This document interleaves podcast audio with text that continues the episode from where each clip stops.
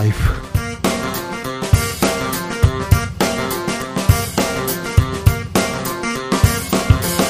2022년 8월 19일 금요일입니다. 안녕하십니까. 주진우입니다. 윤석열 정부의 담대한 구상에 대해서 김여정 북한 노동당 부부장 불쌍한 바보 어리석음의 극치 윤석열에 대한 인간 자체가 싫다 원색적인 비난 쏟아냈습니다. 통일부는 무례하고 품격 없다고 밝혔는데요. 북한 외교관 출신 태영호 국민의힘 의원은 김정은 마음을 흔들었다 관심 표현한 것이다 이렇게 해석하기도 했습니다. 윤석열 대통령 저격하는 김여정의 입 그리고 이준석의 입 김재원 전 최고위원은 어떻게 보고 있을까요? 분석해 보겠습니다. 윤 대통령 취임식에 김건희 여사의 특별 초청장을 받고 참석한 인물들이 있습니다. 문 대통령 사저 욕설 시위 벌이고 있는 극우 유튜버 안정권 씨와 그의 누나, 도이치모터스 주가 조작 사건의 권오수 전 회장의 아들, 그리고 대통령실 관절을 리모델링한 대표도 있었는데요. 정치권에서는 나경원 전 대표도 못 간 자리에 어떻게 그들이 초청받았냐고 의문을 가집니다. 김건희 여사의 논문 표절 공방도 계속되는데 민주당에서는 국정조사 카드 꺼내 들었습니다. 김건희 여사의 행보에 대해서 기자들의 수다에서 따라가 봅니다. 검찰이 대통령 기록관을 압수수색했습니다. 오전에는 월성원전, 오후에는 강제 북송 관련했는데요. 검찰의 칼은 문재인 청와대를 향하고 있습니다. 어떤 결과를 낳을까요? 국민들은 어떻게 보고 있을까요? 오늘은 박근혜 이명박 정부 인사들의 판결 나오기도 했습니다. 박근혜 정부 김기춘 전 비서실장, 박형준 부산시장은 이명박 정부 청와대 정무수석을 지냈는데 어떤 판결이 나왔는지도 주스에서 정리해 봅니다. 나비처럼 날아 벌처럼 쏜다. 여기는 주진우 라이브입니다. 오늘도 자중자애 겸손하고 진정성 있게 여러분과 함께 하겠습니다. 여의도에 다시 큰 비가 오기 시작했습니다. 어, 서울에 비가 오고 있는데 벌써 걱정이 됩니다. 퇴근길 안전 운전할 수 있을까요? 괜찮을까 걱정됩니다. 자, 다들 괜찮으시죠? 어, 여러분 계신 곳 하늘은 어떤지도 좀 알려주십시오. 오늘은 각 지역 특파원으로 변신하셔서 교통 그리고 날씨 상황 전해주시기 바랍니다. 집으로 가는 길 안전히 잘 아, 돌아가셨으면 합니다. 그리고 주말 계획도 좀 들려주십시오. 샵 9730 짧은 문자 50원 긴 문자는 100원입니다. 콩으로 보내시면 무료입니다. 그럼 주진우 라이브 시작하겠습니다.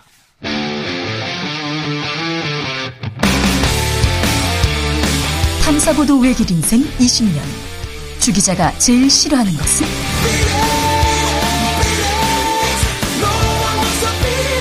이 세상에서 비리와 부리가 사라지는 그날까지 오늘도 흔들림 없이 주진우 라이브와 함께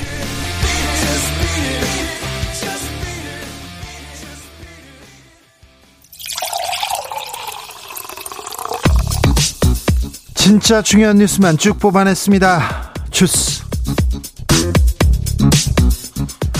정상근 기자 어서 오세요. 네 안녕하십니까. 북한이 윤석열 대통령의 담대한 구상에 대해서 거부하는 의사를 보입니다. 네, 북한 김여정 노동당 부부장은 오늘 이 윤석열 대통령이 8.15 경축사에서 밝힌 대북 정책 이른바 담대한 구상에 대해 어리석음의 극치라며 절대로 상대해 주지 않을 것이다 라고 말했습니다. 또한 담대한 구상은 이명박 정부 대북 정책인 비핵 개방 3천의 복사판이라고 깎아내리면서 자신들의 국채인 핵을 이 경제 협력과 흥정할 수 없다라고 반박했습니다. 윤 대통령에 대해서 매우 거칠게 비판했어요. 네, 담대한 구상을 운운하고 북침 전쟁 연습을 강행하는 파렴치한이라거나 어, 그 인간 자체가 싫다라는 말을 하기도 했고요. 비판이 아니라 이건 완전 비난입니다. 원색 비난. 네, 가뜩이나 경제와 민생이 엉망진창이라 어느 시각에 쫓겨날지도 모를 불안 속에 살겠는데라며 어, 조롱하기도 했습니다. 비난하고 조롱했습니다. 이게 한 국가 원수를 향해서 이게 지금 대통령실에서 뭐라고 했습니까? 대통령실은 북한이 대통령 실명을 거론하며 무리한 언사를 이어가고 우리의 담대한 구상을 왜곡하면서 핵개발 의사를 지속 표명한 데 대해 매우 유감스럽게 생각한다라고 말했습니다. 네. 다만 담대한 구상을 통해 북한 비핵화, 남북관계 발전을 추구한다는 입장에는 변화가 없으며 북한이 자중하고 심사숙고하기를 촉구한다라고 강조했습니다. 가뜩이나 경제와 민생이 엉망진창이라 하면서 우리를 걱정하는데 좀 북한 북한 자기나 좀 좀 돌아보셔야지 경제 민생을 북한에서 누구 어떤 나라를 지금 지적할 수 있을지 참 아무튼 유감입니다. 문재인 대통령 사저에서 막말 시위를 벌이던 극우 유튜버가 있습니다. 그런데 취임식에 갔다는 뉴스까지는 들었는데 네. 김건희 여사가 초청했습니까? 네, 어, 윤석열 대통령 취임식 당시 초청 명단을 확보해서 보도를 이어가고 있는 한겨레가 어, 오늘은 당시 취임식에 극우 유튜버 및 채널 관계자 30여 명이 대거 초청됐다라고 보도했습니다. 어떤 사람들입니까? 어, 이봉규 TV, 시사창고, 시사파이터, 너아라 TV, 짝지 TV, 애국 순찰팀, 가로세로 연구소, 자유청년연합, 정의구현 박한석 등 관계장 관계자들이었다고 하는데요. 가로세로 연구소도 있고 또 극우 유튜브라고 지적받는 사람들 많이 들어와 있네요. 네, 여사님 추천으로 대통령 취임식에 초청됐다라고 합니다. 그렇게 적혀 있습니까? 네, 어, 이들이 운영하는 채널에서는 색깔론을 기반으로 하는 야권 비방 방송이 다수 있었다라고 하고요. 어, 특히 문재인 전 대통령이 살고 있는 평산마을 시위를 주도한 구구 유튜버 안정권 씨 그리고 대통령실에 근무했던 안 씨의 누나도 초청자 명단에서 여사 추천으로 분류됐다라고 합니다. 어, 또한 자유통일당 이승만 건국 대통령 기념사업회 자유청년연합 자유일보 주필도 여사 추천으로 취임식에 초청이 됐다라고 합니다. 아울러 윤석열 대통령과 오랜 친분을 유지하며 이 자녀의 대통령실 근무로 입김에 올랐던 오랜 지인들도 취임식에 초청이 됐었는데요. 어, 이른바 동해 황 사장은 여사 추천으로 강릉 우 사장은 대통령 추천으로 취임식에 초청이 됐다라고 합니다. 보수라고 보수 보수죠 보수인데 막 극우 보수 매우 극단적인 주장을 하는 매우 위험한 사람들도 여기 많이 포함됐는데 이런 얘기가 나오면 이래서 양산사죠 욕설 시위 방치했냐 이런 비판 바로 따를 거 아닙니까?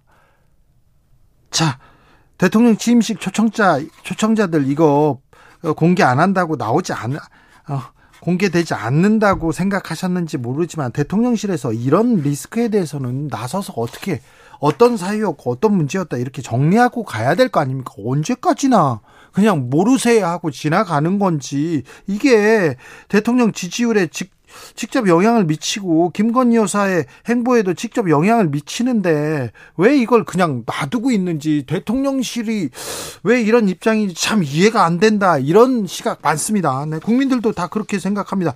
차라리 이게 뭐냐 해명하라 이렇게 얘기하는 사람들 많으니까 이런 부분에 대해서 조금 어, 고심하셔야 됩니다. 네, 고민하셔야 됩니다. 뭐 하고 계십니까? 네. 윤석열 정부 첫 국정감사 날짜가 나왔네요. 네, 여야가 오늘 올해 정기국회 의사 일정에 합의했습니다. 어, 국민의힘 송원석, 민주당 진성준 원내, 원내수석 부대표는 오는 9월 1일부터 12월 9일까지 이 100일 동안 정기국회 일정을 확정을 했고요. 어, 개회식은 9월 1일 오후 2시 그리고 교섭단체 대표 연설은 9월 6일에 민주당, 9월 7일에 국민의힘 순으로 진행합니다. 자, 국정감사는 10월부터 10월입니다. 10월 4일부터 24일인데 이때부터는 국회의 시간입니다. 야당의 시간이라고도 하는데 이 문제 이 고비를 어떻게 넘어설지 한번 지켜보자고요. 관전 포인트입니다. 민주당에서는 당원 80조 논란 이제 끝났습니까? 네, 민주당 당무위원회가 오늘 기소시 당직 정지 당원을 그대로 유지하기로 결정했습니다. 네. 또한 정치 탄압 등의 부당한 이유로 당직이 정지됐다고 판단할 경우 구제 결정은 윤리심판원이 아니라 당무위가 내리기로 결정했는데요. 네. 이 비상대책위원회의 절충안을 수용한 조치로 당내 개파 갈등의 뇌관인 당원 개전 논란이 일단락될 것으로 보입니다. 이번 주에는 호남 경선이 있습니다. 막바지로 가지요? 네, 호남 경선은 내일 전북, 모레는 전남 광주 순으로 진행이 됩니다. 네. 호남 지역의 권리당원이 약 42만여 명인데요. 지난 2주간 경선이 진행된 전 지역 전체보다 어, 더 많은 표가 이 호남에 걸려 있습니다. 그래도 뭐 대세론에 또 영향을 미칠지 네, 좀 지켜보겠습니다. 네. 호남의 민심은 호남은 어떻게 판단을 내릴지 네, 자목 궁금합니다. 검찰이 대통령 기록관을 압수수색 하고 있습니다. 네, 월성 1호기 원전 경제성 조작 혐의 사건을 수사 중인 대전지검이 오늘 대통령 기록관을 압수수색했습니다. 이 탈원전 반대 시민단체가 지난 5월 이 월성 원전 폐쇄 의견 관련 이 불법 행위 여부를 수사해달라라면서 문재인 전 대통령을 직권남용 혐의로 고발한 바 있는데요. 아, 뿐만 아니라 임종석 전 비서실장, 김수현 전 사회수석, 문미옥 전 과학기술보좌관, 박원주 전 경제수석 등도 고발된 바 있습니다. 검찰의 칼이 청와대 문재인 청와대를 직접적으로 향하고 있습니다. 이 문제 이 문제는 어떻게 판단을 내릴까요? 탈원전 아 원전이 위험하니까 위험하니까 좀 줄이자. 그리고 원전보다는 대체 에너지로 가자 이런 정책적인 판단이 있었는데 여기에서 어떤 불법이 있었는지 여기에서 어떤 정치적 고려가 있는지 정책적 판단을 가지고 검찰이 칼을 들이대는 게 이게 맞는 것인지 많은 논란이 있는데요. 아, 이 수사가 어떻게 향하고 국민들은 어떻게 판단을 내릴지 네, 지켜보겠습니다. 새로 검찰총장으로 지명된 이원석 후보자 지명되자마자 수사 기밀을 유출했다는 의혹 이렇습니다. 네, KBS는 어제 그 이원석 후보자가 이른바 정은호 게이트로 현직 부장판사를 수사할 당시 영장 청구 계획 같은 민감한 수사 정보를 법원 측에 유출했다라고 보도했습니다. 법원에요? 네, 정운호 게이트는 이 네이처 리퍼블릭의 정운호 전 대표가 이 법조계 청탁과 함께 억대의 금품을 전달한 사건인데요. 그때 판사가 구속됐지 않습니까? 네, 부장 판사가 구속됐고 대법원장이 대국민 사과를 하기도 했습니다. 그런데요. 어, 그런데 이 부장 판사가 구속되기 넉 달 전 이 작성된 법원행정처 문건이 있는데 어, 이에 따르면 이원석 당시 부장 검사가 어, 자신의 사법연수원 동기인 이 법원행정처 윤리감사관에게 전화로 어, 영장 청구 계획을 알려준 내용이 있었다라고 합니다. 어, 실제로 이 계획을 알려준 다음 날 영장이 청구됐다라고 하는데요. 그럼 검사가 수사 내용을 지금 다른 데다 유출한 거 아닙니까? 네, 뿐만 아니라 뭐 수표 10장이 부장판사에게 건너갔다라거나 이 차량을 사줬다 같은 이 수사 과정에서 확보된 진술도 상세하게 이 법원 측에 전해졌다라고 합니다. 네. 어, 이 과정에서 이원석 후보자는 해당 윤리감사관과 40여 차례나 통화를 했으며 어, 주요 내용이 보고서 형식으로 기록된 건 35차례에 이른다라고 합니다. 이거 사법농단 수사 당시 검찰에서 수사를 다 했던 내용이에요. 이거 윤석열, 한동훈 검사가 다 수사해가지고 적어놓은 내용 아닙니까? 네, 뿐만 아니라 법원에서 증언이 나오기도 했습니다. 예. 어, 해당 윤리감사관이 법원에 출석해서 이원석 후보자가 먼저 연락해 당시 부장검사였는데요. 어, 이원석 검사가 먼저 연락해서 필요한 것은 알려주고 공유하자라는 말을 했다 이렇게 증언한 바 있습니다. 아, 다만 이원석 후보자가 당시 재판 당사자는 아니었기 때문에 법적으로 문제가 되는지에 대해서는 재판부가 따로 판단하지 않았던 바 있습니다. 네. 어, 이와 관련해서 이원석 후보자는 법원행정처의 감사 징계 담당자에게 비위법관 인사조치를 위한 절차에 관해서 통보한 것일 뿐이다라고 해명했습니다.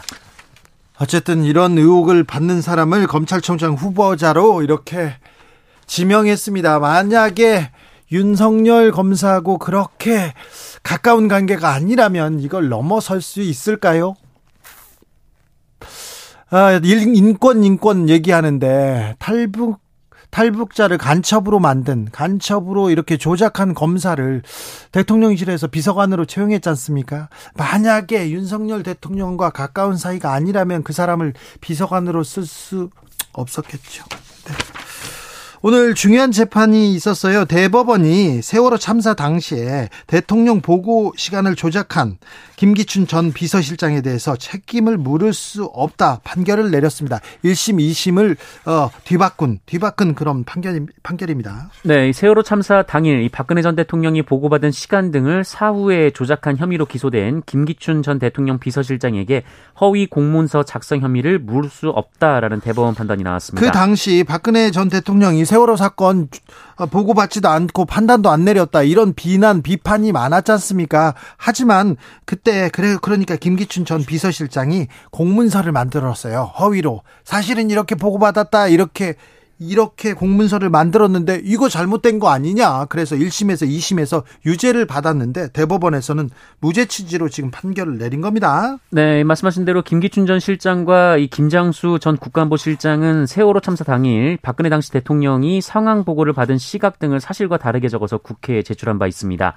어, 검찰 수사 결과 이 당시 청와대는 박근혜 전 대통령이 오전 10시쯤 서면 보고서를 받고 오전 10시 15분쯤 김장수 전 실장과 통화했다 이렇게 주장을 했었는데 네. 어, 확인된 바에 따르면 첫 보고를 받은 시점이 10시 20분 경이었고 어, 김장수 전 실장의 첫 보고 시점은 10시 20분을 넘겼던 상황이었습니다. 사실관계가 다르잖아요. 네, 이에 1, 2심은 김기춘 전 실장이 국회에 제출한 자료가 허위였다라고 봤는데요. 허위로 만들어서 보냈다. 이렇게 검찰 수사 결과도 나왔죠? 네, 하지만 대법원 은 국회에 제출한 서면 답변 내용에는 사실과 의견 부분이 혼재돼 있다 이렇게 봤습니다.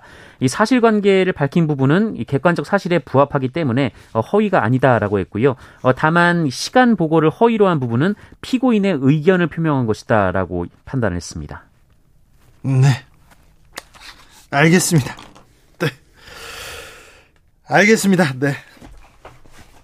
문재인 전 대통령 사저 앞에서 흉기를 들고 위협적인 행동을 한 사람이 있습니다. 구속됐습니다. 네, 산책 나온 문재인 전 대통령 부부에게 위협성 발언을 하고 사저 관계자에게 흉기를 꺼낸 60대 남성이 구속됐습니다.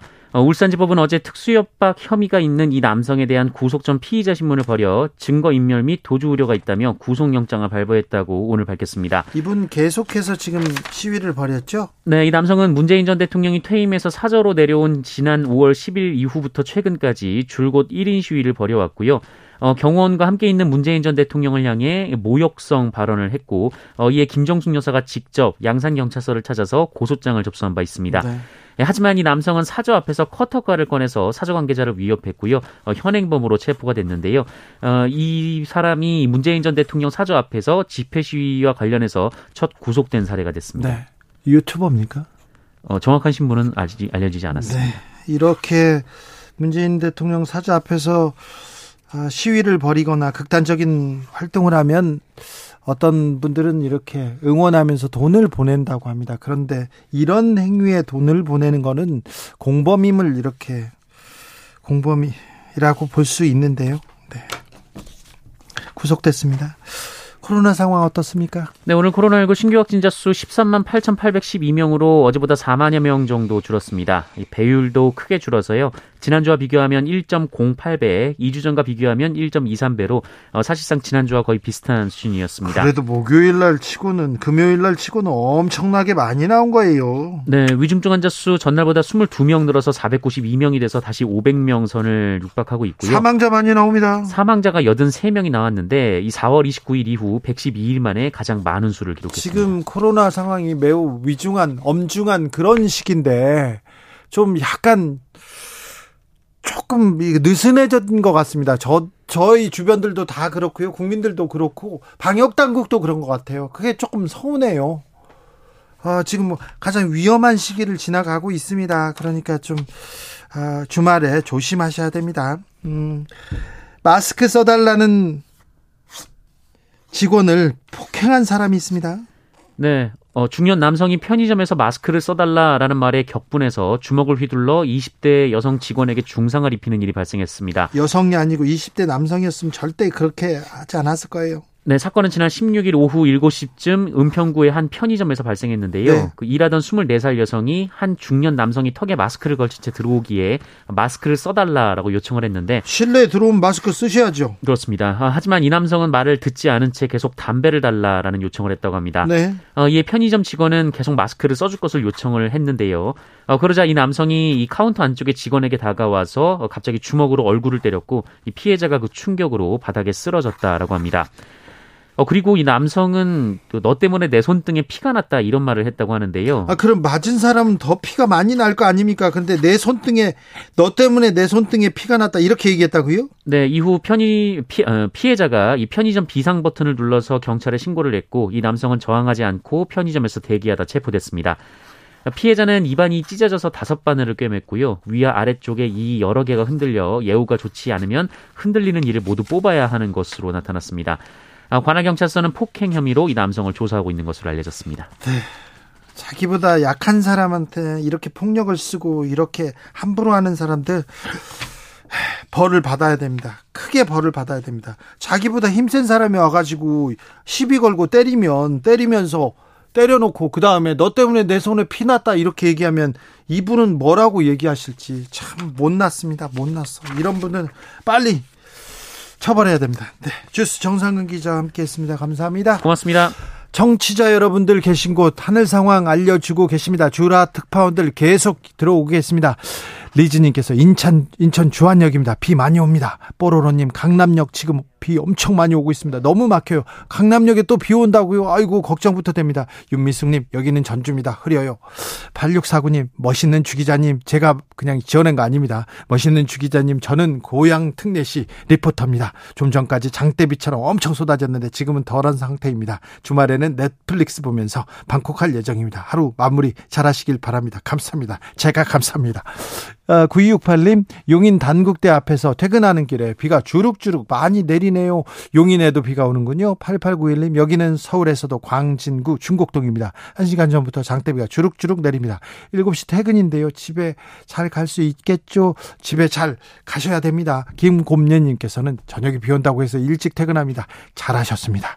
이사구님 여기는 대구요. 36도에 따뜻한 바람 불어서요. 덥고 습합니다. 금요일 퇴근 정체 심합니다. 경기 경 경대 북문 복현 오거리 방향 극심한 정체 있습니다. 네. 대구는 36도군요. 오늘 같은 날도 김미경 님 일하는 상가 여기저기에 비가 새서요. 빈일 덮고 난리예요. 얘기하면 3660 님께서는 경남 진주 특파원입니다. 현재 구름 많고 밤 밤부터 비가 올 예정입니다. 얘기합니다. 제주에서 어떤 통신원은 아 바람이 많이 불고요. 덥다고 하더라고요. 그래서 바람이 많이 불어서 오늘은 낚시 못 나간다고 제주에서도 이렇게 아, 주라 통신원이 알려왔습니다. 교통정보센터와 다녀올게요. 김민희 씨.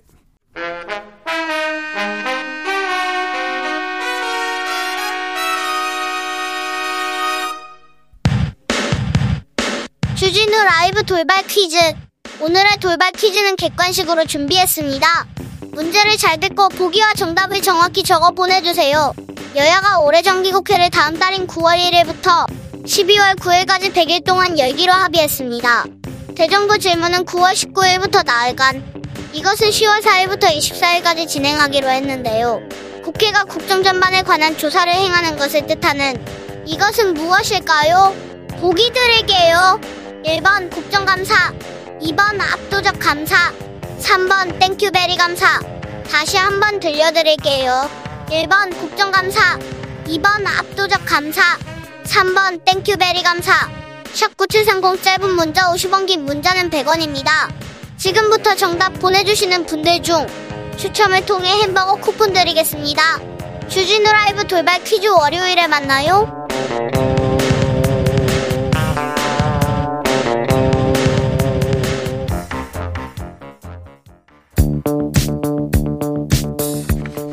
대한민국 정치의 새로운 100년을 준비한다. 21세기형 국회 싱크탱크 정치연구소 영앤영.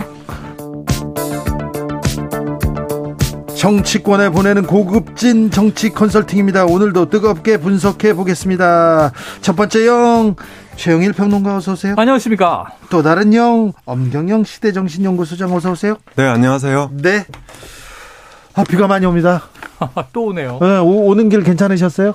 그렇습니다. 그래도 그나마 어제부터는 약간 가을로 가는 것 같아요. 아 이제 아, 가을 시간 앞에 장사 없다고. 그렇죠. 예, 아침 저녁으로 선선하고. 그렇죠. 근데 요즘에 또 가을 하면 가을 장마. 네. 꼭 가을 장마가 아니어도 원래 8말 9초에 추석 전해서 태풍이 몇 번 지나가거든요. 그렇죠. 그리고 우리나라를 비껴 지나갔다. 뭐 열대성 저기압으로 소멸됐다. 그럼 다행인데 이러다 한 번 이제 내륙에 상륙하면 또 일이 크단 말이죠. 아, 바람까지. 그래서 저는 추석 한 9월 10일 무렵까지는 안심할 수가 없다. 지금 네. 이제 그 벼도 이제 네네네. 어, 곡식 그리고 곡식 과일에 과일 다 지금 크죠. 예, 음. 무르 익을 때인데 아 알을 채워야 되는데 그때인데 좀 비 바람이 또 어, 올 농사에 별 영향을 미치지 않기를 또 좀 기도해 보겠습니다. 음. 아, 대통령은 취임 100일을 그 이제 지나갑니다. 국민의 뜻을 겸허히 받아들이겠다 이렇게 얘기했습니다. 그러면서 음.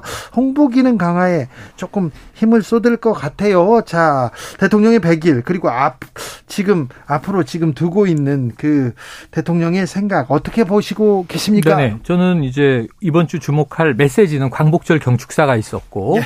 취임 100일 기자회견이 있었는데 이준석 전 대표 네. 때문에 조금 가렸지만 중요합니다. 예, 그래도 저는 기자회견에서의 모두 발언이 좀 길었고 지름잡이 짧았다. 주로 이제 비판적인 평가가 많았는데 저는 취임식 이후에는 가장 좋게 봤어요. 그래요. 왜냐하면 취임식은 자유 자유 자유 36번인가 그렇죠? 경축사도 자유 자유 33번. 근데 이 자유라는 게 참 추상적이고 모호한 개념이라 누구 자유 싫어하는 사람은 없지만 자유에 대한 생각이 다 다르단 말이죠. 그러니까 처음 취임사 때도 이게 시장의 자유를 얘기하는 거냐 아니면 또 밀턴 프리드먼의 선택할 자유 얘기하면서 대선 과정에서 그런 게 있었죠. 조금 질이 나쁘더라도 싼 음식을 선택할 자유도 줘야 한다 이런 얘기가 있었거든요. 그러면 이제 무리가 빚어지고 논란이 있었는데 이 기자회견 모두 발언은 그나마 좀 정책 설명이 있었어요. 보통 개조식으로 대통령이 첫째 한반도 정세, 외교, 안보, 그다음에 경제 정책, 또 민생 대책 이렇게 얘기하니까 일목요연하게 이해가 되는데 그렇게 잘 하셨어요. 근데 문제는 뭐냐면 100일이니까 성과를 보여줄 필요가 없어요. 방향을 제시하면 돼요. 앞으로 어떻게 하겠다. 네. 무엇이 제일 중요한 국정과제다. 어디에 방점을 두겠다. 근데 문제는 했다라는 설명이 많았어요. 부동산 아, 안정시켰다. 집값과 전세값을 잡았다. 네. 방산 수출 내가 나토 가서 많이 했다. 탈원전으로 또 뭐 원전 생태계를 다시 살렸다. 뭐 재건했다. 그러니까 이게 했다라고 과거형을 쓰니까 쭉 보면 100일 동안 엄청난 일을 한 거예요. 근데 정말 한 거냐? 사실은 전임 정부 비판으로 시작했거든요. 소주성 폐지. 그리고 탈원전에서 이제 다시 친원전으로 여기에 방점을 뒀는데 뒷부분의 이야기를 들어보면 방산 수출 이런 것은 전임 정부에서부터 이어지는 거잖아요. 그게 뭐 전임자의 공이다, 후임자의 공이다 이거 따지고 싶지 않습니다. 국민은 잘 되면 좋은 거니까. 네. 근데 그렇게 전임 정권을 비판해 놓고 과실은 또 내가 했다. 이렇게 하니까 조금 이게 어찌 보면은 없어 보이는. 그러니까 사실은 좀 방향만 제시해서도 좋았을 걸 너무 과시하고 성과 중심으로 하다 보니까 너무 나갔다. 조금 100일 회견으로는 조금 너무 나갔다. 선을 좀 넘어갔다. 아쉬움이 남습니다. 네, 한 가지 크게 변화한 점도 있습니다. 어, 사실 윤석열 대통령 문제 중에 하나가 말과 행동이 권위주의적이고 독선적으로 보인다. 음. 이게 이제 최대 단점이었거든요. 네, 그런데 이번 취임 100일 기자회견에서는 몸을 최대한 낮췄다. 네네. 어, 그리고 이제 예, 국민의 뜻을 숨소리까지 받들겠다. 네네. 이렇게 한 점은 저는 상당히 평가할 예. 만하다고 생각합니다. 예, 다만 아, 이게 이 윤석열 정부 100일의 평가와 함께 홍보 기능의 강화를 음. 이제 대안으로 들고 나왔다. 네. 아, 이런 점이 있는데 어, 예를 들면 아, 이 김은혜 전 의원이 홍보수석으로 거론되지 않습니까? 뭐 내일 모레 이제 발표한다고 음. 네. 하는데요. 예, 그리고 이제 이 도어 스태핑에서도 어, 이게 최근에 형식이 바뀌었어요. 음. 그러니까 먼저 윤 대통령이 모두 발언을 하고 네. 그 다음에 이제 기자들한테 질문을 받는 식이 네, 네. 바뀌었거든요. 그리고 어, 청와대 참모진이나 어, 장차관한테도 국민과 소통에 그 최선을 다해라 음. 이렇게 이제 지침을 내리고 있거든요. 예, 이렇게 본다면 어, 최근에 국정 난맥상의 원인을 홍보 부족에서 좀 문제를 찾는다. 네. 저 그런 좀 느낌이 들어요. 그렇죠. 예, 이런 점은 조금 아쉽습니다. 사실 네. 최근에 국정 난막, 난맥상은 네. 여러 가지 뭐 인사 문제를 비롯한 여러 가지 문제들이 거론이 되는데 결국은 윤 대통령 자신의 성찰에서 음. 예, 문제점을 찾고 여기서 또 이제 처방을 내려야 되거든요. 거기서 비롯돼야 되는데. 그렇습니다. 그런데 이게 다 홍보 때문이다. 이렇게 생각하지는 않겠죠. 음. 그렇게 생각한다면 굉장히 국민들은 우려할 것입니다. 무엇보다도 네. 무엇보다도 대통령의 메시지가 그리고 이 정부의 비전이 보이지 않는 가장 큰 이유는 국민의힘 내부에 그리고 여당 내부에서 있는 내부 분란 때문에 네. 그렇습니다. 네, 본- 이 이준석 전 대표 계속해서 이제 윤석열 대통령 그냥 저격합니다. 국민도 속고 나도 속았다. 네네. 같이 속여놓고 무슨 소리냐 이런 얘기도 나옵니다. 그러니까 양두구육, 개고기 얘기 나왔고. 개고기 팔 어, 개고기를 예, 예. 누가 팔았어요? 그리고 개고기를 제가 가장 열심히 팔았습니다. 이게- 대선 과정에는 이렇게 네. 얘기를 했고, 근데 저는 뒤에서는 이 XX, 저 XX 욕을 먹는 걸 다 알고 있으면서도 내키진 않았지만 열심히 팔았는데 문제는 이런 거죠. 통큰 리더십, 큰형님이 리더십 이런 얘기를 해서 자 같이 악수하고 끌어안고 봉합하고 잊었을 줄 알았는데 저만 잊었었나 보다. 대통령은 잊지 않고 언젠가 제거할 거야. 네. 지금 이랬다는 이제 이 그림이 그려지는 예, 거죠. 예. 그래서 저는 그 아까 얘기하신 엄 소장님 얘기하신 거에 정말 공감해요. 국민을 앞세웠다는 거 잘, 잘하셨어요. 몸을 낮췄어요. 그런데 국민의 숨소리 하나 놓치지 않겠다라고 얘기했는데 국민이 기자회견에서 요구한 게 세 개 정도예요. 하나는 여사님 관리 어떻게 하실 겁니까? 네. 취임 이후 계속 나왔죠. 취임 전부터. 근데 제2부속실을 폐지하는 게 저희 공약이므로 대통령실 안에 그러면은 이제 배우자 관리팀을 세네 명 두어서 공적인 활동을 지원하고 예, 관리하도록 하겠다. 이 한마디가 그렇게 어려운 것인가? 100일 동안 한마디도 안 나와요. 기자 질문도 안 받았어요. 질문이 없었어요. 네. 그래서 이게 기자들도 상당히 좀 비판을 받았는데 기자들은 억울할 거예요. 네. 왜냐하면 이름 호명된 사람만 120여 명 중에 12명만 질문했으니까 다른 사람은 그 질문이 있었겠죠, 분명히. 자, 여사 얘기 없었다. 국민들이 제일 궁금한 게 여사라는 게 지금 여론조사에서 막 나와요. 두 번째, 이준석 대표가 그냥 정치적인 가심 문제가 아니라 국민이 엄중하게 보는 것은 자, 국정이 탄력받으려면 국회에서 정당 간의 여야 관계가 뭐 이게 대결 구도든 협치 구도든 뭔가 풀어갈 수 있는 단초가 보여야 되는데 국회에서 여당의 역할이 없다. 다수당은 어차피 야당이고. 왜? 자기네끼리 싸운다. 국민들이 그거 보는 거예요. 아, 자기네끼리 싸우고 네. 있잖아요, 지금. 그럼 이 문제를 어떻게 해결할 건지. 아니, 대선 과정에서 표를 얻기 위해서는 속으론 싫어도 겉으론 끌어안던 리더십이 왜 권좌에 앉으니까 사라진단 말입니까? 그걸 지금 더 발휘해줘야 할 텐데, 이 두 번째 아쉬움. 그럼 이제 여사, 이준석, 그 다음에 하나 궁금했던 게 뭐예요? 인사 문제가 제일 부정평가가 높은 요인이잖아요. 인적 쇄신인데, 자, 김은혜 전 의원 뭐 홍보수, 이건 국민들이 별 관심 없고, 자, 그러면은 이제 인적 쇄신, 내각, 대통령실, 어떻게 좀 투명하고 밝고 국민들에게 희망을 줄 수 있게 개선할 건지, 또는 시간이 필요하다는 얘기도 좋아요. 그 얘기 했어요. 근데 시간이 필요하다.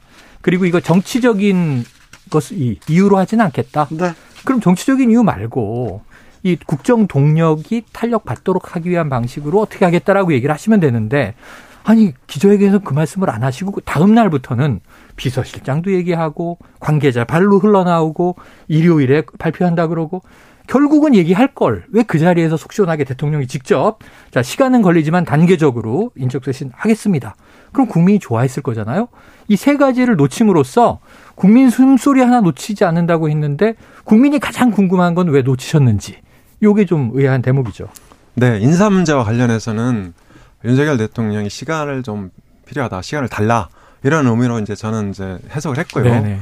예, 그리고 사실은 당정대 인적 쇄신 핵심이거든요. 그러니까 음. 당에서는 이제 권성동 원내대표가 있는데 사실 이제 당은 연말 연초에 전당대회가 예정이 돼 있기 때문에 저는 자연스럽게 전당대회를 통해서 재편될 거라고 봅니다. 그런 면에서는 좀 시간이 필요하고요. 음.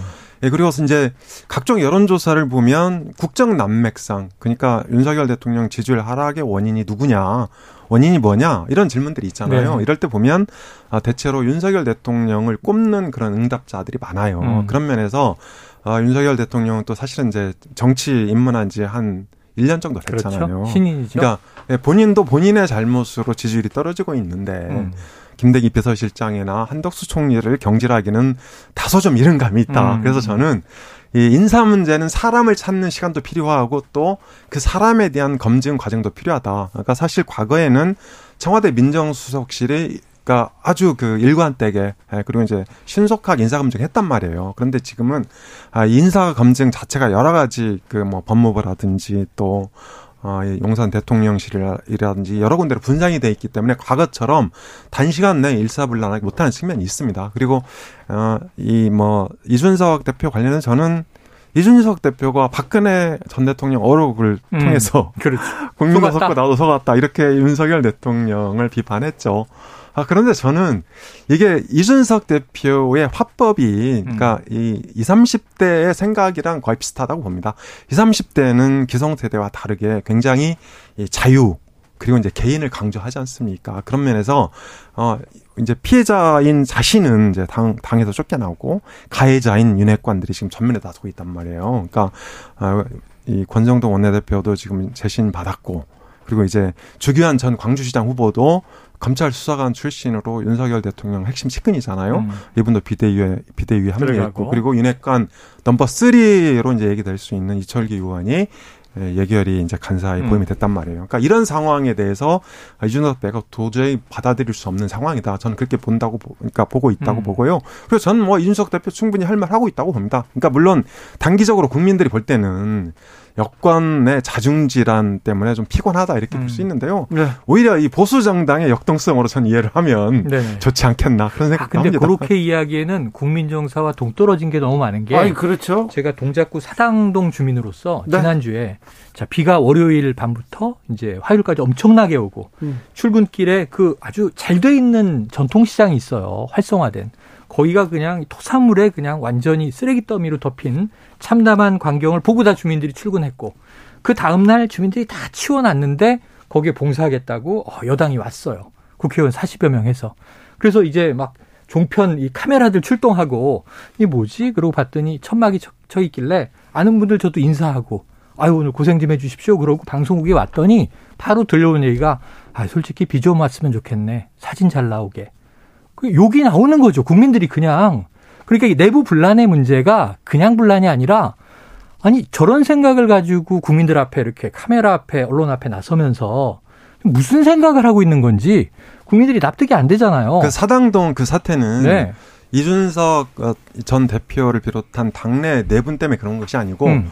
주호영 비대위가 출범했잖아요. 네. 그게 주호영 비대위원장의 첫 작품이었어요. 네. 그래서 오히려 이준석 대표를 축출하고 나서 음. 지금 어정쩡하게 당을 이끌다 보니까 이제 음. 그런 난맥상이 벌어진다. 저는 이제 그렇게 생각을 하고요. 그리고 어, 이준석 대표 문제는 결국은 윤석열 대통령이 풀어야 된다. 그러니까 어, 이 윤석열 대통령 입장에서 이준석 대표도 포용하지 못하는데 어떻게 민주당과 협치를 할 거며 음. 그리고 국민과 어떻게 공감하고 소통할 것인지 저는 그런 면에서 아, 이게 여권의 가장은 윤석열 대통령이잖아요. 결국 윤석열 대통령이 저는 음. 언젠가 포용할 거로 봅니다. 아무튼 뭐 윤석열 대통령도 그렇고 정부 여당 지금 책임이 있는 사람들이 국민을 국가를 어떻게 끌고 갈지 음. 여기에 대한 고민이 있는 건지 이분들이 생각은 뭔지 조금 국민들이 생각하기에는 왜 자꾸 아, 권력만 자꾸 뭐만 그 취하려고 하는지 여기에서 오지 않나 이런 생각도 좀 해봅니다. 6150님 대통령은 신이 아닙니다. 잘하는 것도 못하는 것도 있어요. 어떤 대통령이든 못한 거는 잘하려고 하고 잘하는 것은 더 발전시키면 됩니다. 무조건 이전 정부 상대방 비난하지 말고 변화하고자 하면 진짜 지지율 오를 거예요 얘기합니다. 음. 3716님께서 정치 입문한 지 얼마 안 돼서 그렇다는 말을 좀 그만합시다. 얼마 안 돼도 잘할 수 있습니다. 얘기합니다. 근데 아무튼 정치에 입문한 지 너무 좀 1년밖에 안 된 대통령 그래 그리고 또 영부인 음. 이분들을 대통령실에서 잘 보좌하고 있는지 정부 여당에서 네네네. 잘잘 그 이끌고 있는지 이 부분에 대해서는 계속 얘기가 나올 것 같습니다. 네. 더더군다나 또 더더군다나 또 북한에서 또 입을 열기 시작했어요. 네. 그러면 장마철이 장마철이 지나가면 핵실험을 할 수도 있다 이런 음. 정보 분석가들의 어, 전언이 있었는데 뭐 김여정 노동정 부부장 윤석열 대통령은 대놓고 비난합니다. 네, 그래서 실명까지 거론하면서 이게 좀 아이들 싸움 같을 때가 있어요. 좀 너무 과하게 원색적인 비판을 하면 그게 이게 읽어보면서 현실감이 없어서 아니 인간 자체가 싫다. 네. 그 어쩌겠다는 거지? 이게 국가 대 국가의 입장으로 놓는다면 그러니까 뭐냐면 우리 짝꿍하고 초등학교 저학년 때 선 그어놓고 넘어오지 마. 너 나 얼굴 쳐다보지도 마. 내 이름 부르지 마. 뭐 이러는 것처럼 서로 의식하지 말고 따로따로 살자 뭐 이런 얘기를 해요. 네. 그런데 저는 아까 어, 오프닝을 들어보니까 이 주진우 기자님이 좀 의미 있는 얘기를 하셨어요. 이게 이게 오히려 반응을 한 거다. 이게 오히려 상대 안 한다고 하면서 상대를 한 거잖아요. 대영호 담대한 구상에 대해서 네. 막 맹폭을 했는데 대영호 의원의 지적입니다. 네네. 아니, 그래서 뭐 나름대로의 또 이 일리는 있다. 그럼 문제는 요럴 때 네. 정말 성숙한 정부라면 물밑 접촉을 하는 거예요. 그렇죠. 예. 물밑 접촉을 해요. 그래서 그렇다면 어떤 정도 수준의 조정이라면 함께 대화를 할래? 그 원하는 게 뭐야? 지난번에- 나 일단 A라고 하는 시나리오를 던졌는데 나 이거 마음에 안 들어. 그러면 구체적으로 어디가 마음에 안 들고 뭐는 필요한 건지 식량과 의료 지원을 언급한 것에 대해서 우리는 모독감을 느낀다 그랬거든요. 근데 누가 봐도 북한은 식량과 의료 지원이 필요해요. 근데 이렇게 우리가 줄게 이런 방식 말고 이 문재인 정부 때는 인도적 지원이라는 방식으로 우회적 지원을 했단 말이에요. 지난번에 음. 어, 남한에서 보낸 삐라 때문에 코로나가 북으로 들어왔다 이런 얘기를 주장을 했는데 네, 뭐 더러운 오염된 뭐라 그랬죠. 네, 그래서 그러면 남북 공동으로 음. 얼마나 코로나가 그 삐라를 통해서 갔는지 살펴보자. 이러면서 남북 대화에 물꼬를 트자 그런 얘기를 그러면서 지적하는 분도 있었어요. 뭐 삐라, 철도, 뭐 혹은 산림 보건, 뭐 의료, 인도적인 의료 협력. 근데 이게 조용히 주면 받고 일상적으로 그게 흘러 들어가요. 그런데 문제는 거기에 우리가 뭐 굳이 대한민국 이렇게 꽝 관인을 박아서 보내면 버럭하는 게 또 북한이에요.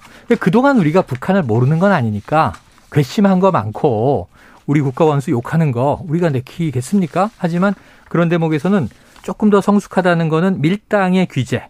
결국 물밑 접촉을 시도하면서 북한의 이야기를 들어주기도 하면서 완급 조절을 하면서 물꼬를 트면 그러니까 지금 보면은 평창 같은 이 획기적 전환점이 없잖아요. 당분간. 어, 뭐가 하나 있을 것 같냐면 어 부산 엑스포에 얘기를 굉장히 많이 하시더라고요. 대통령이. 이 부산 박형주 시장이 이제 역점 사업인데 짠 되면 언제냐면 이게 2030년인가 그렇잖아요.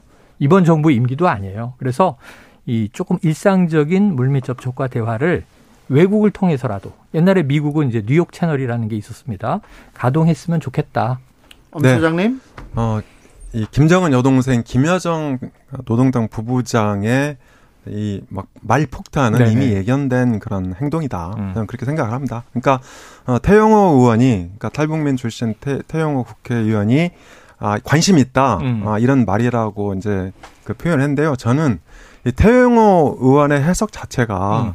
용산 대통령실 윤석열 대통령 좋으라고 음. 기분 좋게 들으라 이런 어, 발언으로 해석을 합니다. 왜냐하면 용산을 향한 발언이다. 네, 그렇습니다. 왜냐하면 사실 어, 이 윤석열 대통령이 이른바 담대한 구상이라고 그래서 음. 어, 비핵화 의지를 밝히면 대대적으로 지원하겠다 이렇게 밝혔잖아요. 그런데 사실 에, 북한의 국가 이익, 그러니까 음. 우리가 국익이라고 하는 것과 별개로 양보할 수 없는 국가의 이익을 국가 이익이라고 하거든요. 음. 그러니까 북한의 국가 이익은 김정은 체제의 유지 발전이고 또 이것을 유지 발전하게 하게 해주는 것이 바로 핵보유다. 국채다. 네, 네, 그렇습니다. 표현했죠. 예, 그래서 그러니까 대한민국의 국가 이익은 대한민국의 유지 발전이잖아요. 음. 그러니까 마치 우크라가 아, 러시아에 저항할 수밖에 없고 우리가 독도를 양보할 수 없는 그런 것과 똑같은 겁니다. 그래서 네. 아, 윤석열 대통령의 이른바 담대한 구상은 국내용이다. 음. 아, 그러니까 이 외교 정책을 국내 정치의 산물이라고 하잖아요. 네. 그리고 어, 김여정의 말 폭탄도 네. 아, 김정은 들으라. 음. 그리고 이제 북한 주민 들으라. 아이, 아, 이런 얘기이기 때문에 저는 시간이 너무 좀 냉정하시네. 아, 이건 좀 시간이 좀 필요하다. 해석이 지금- 너무 슬프다. 네, 그리고 지금 한미 한미 그러니까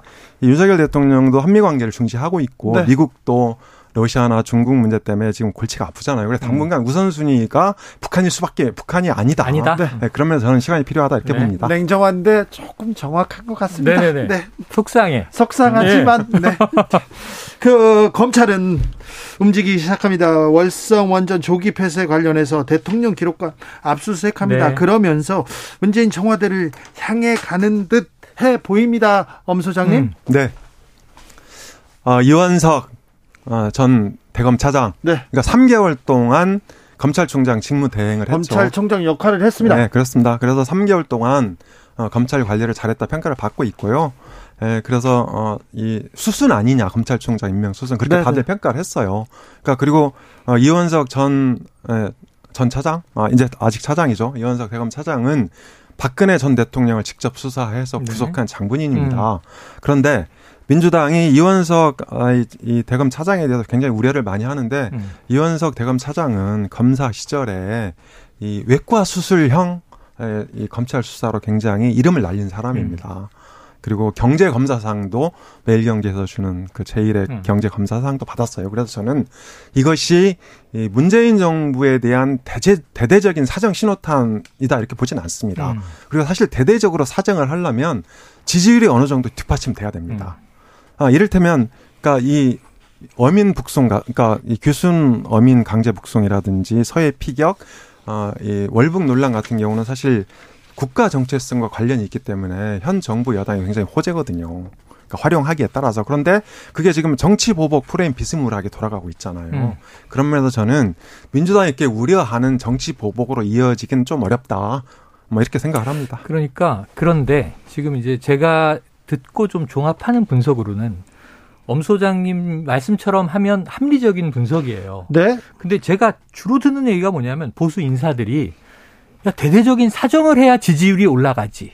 라고 생각을 하는 거예요. 그렇게 주장하는 사람도 예. 있습니다. 그러니까 지금 지지율이 낮아지고 있잖아. 대통령이 검찰총장 출신이고 특수통 출신이고 특히 아까 말씀하신 정말 이 부정부패, 공정과 상식, 정의를 바로 세우는 이런 이미지로 대통령이 된 건데 특정 신문에서는 왜 그래서 조용하지? 그래서 수사를 더 네. 열심히 해라 이렇게 더 지적하는 해라, 데들. 더 열심히 해라. 뭐 지금 야금야금 청와 이전 전 정부의 청와대 윗선으로 타고 올라간다. 윗선 윗선 윗선은 항상 문재인 전 대통령밖에 없잖아요.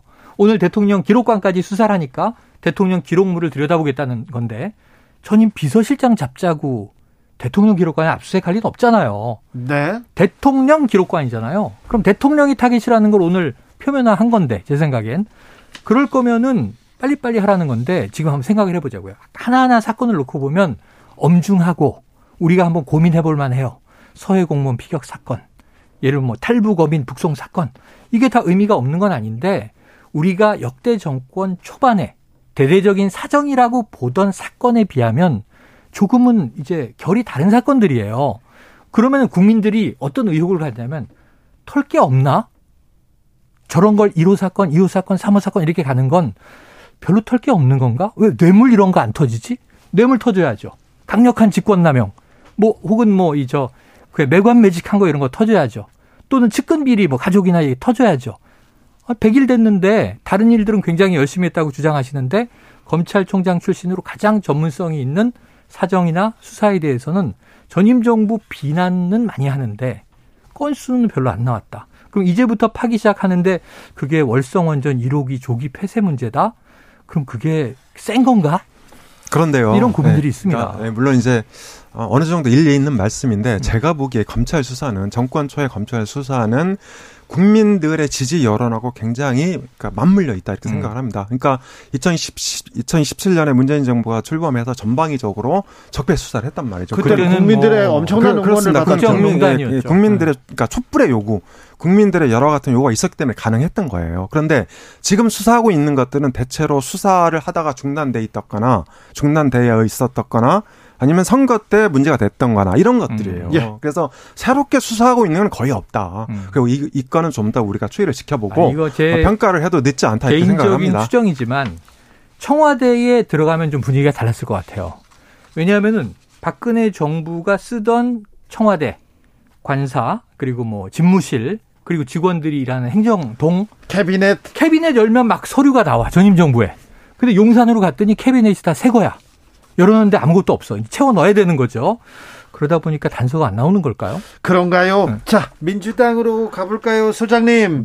자, 주말에는 호남에서 경선이 있습니다. 어떻게 막 궁금하고 막 이변이 생길 것 같고 또 민심이 뭐 달라질 것 아. 같고 그런 생각 있습니까? 아닙니다. 이미 승분이 끝났죠. 끝났고 호남에서 사실상 어, 이재명 당대표로 정리가 되지 않을까 저는 그렇게 음. 생각하고 있고요. 자, 이낙연, 이재명 두, 두 후보가 맞붙었을 때도 호남의 선택은 이재명이었습니다. 네. 그렇습니다. 이번에도 역시 호남의 선택은 이재명일 수밖에 없다 이렇게 보고요. 아, 다만 최고위원 선거 같은 경우 어, 대략 5, 5위, 6위 경쟁이 치열한데요. 최고위원 5위를 누가 하느냐, 6위를 누가 그렇죠. 하느냐, 그게 관심사예요. 그렇죠. 네, 이제. 그렇습니다. 그래서 지금은 이제 서영고 서영교 의원이고 어, 의원 의원하고 이낙연계인 윤영찬 의원 네. 이제 양자 대결 음. 구도인데 아직까지는 서영교 의원이 좀 앞서 있다 이렇게 얘기를 하더라고요. 예, 그런 면에서 큰 문제는 없다.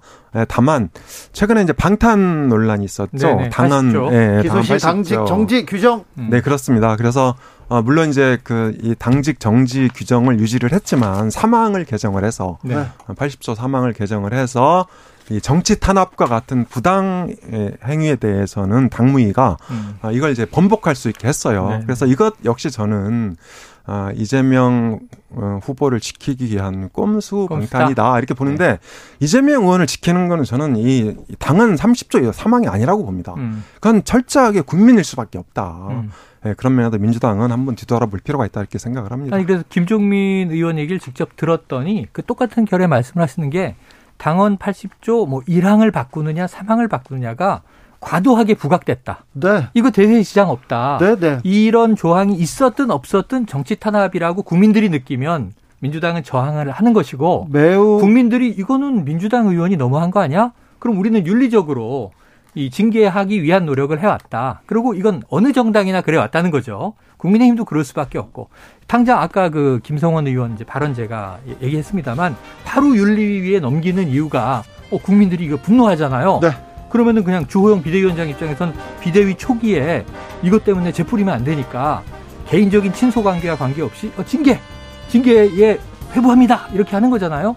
그러니까 국민의 여론 뜻이 제일 중요하다는 건 말씀이 맞고. 그럼요. 국민 전 따라가야지 무슨 당원 누구 80조가 방탄이다, 반탄이다, 또는 이게 뭐 사, 사당화다, 이건 좀 너무 쟁점이 없다 보니까 네. 일이 너무 커졌다고 봐요. 정치연구소 영앤영, 최영일, 엄경영 두 분 감사합니다. 고맙습니다. 감사합니다.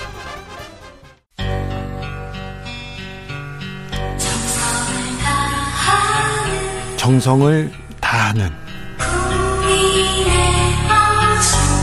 국민의 방송 KBS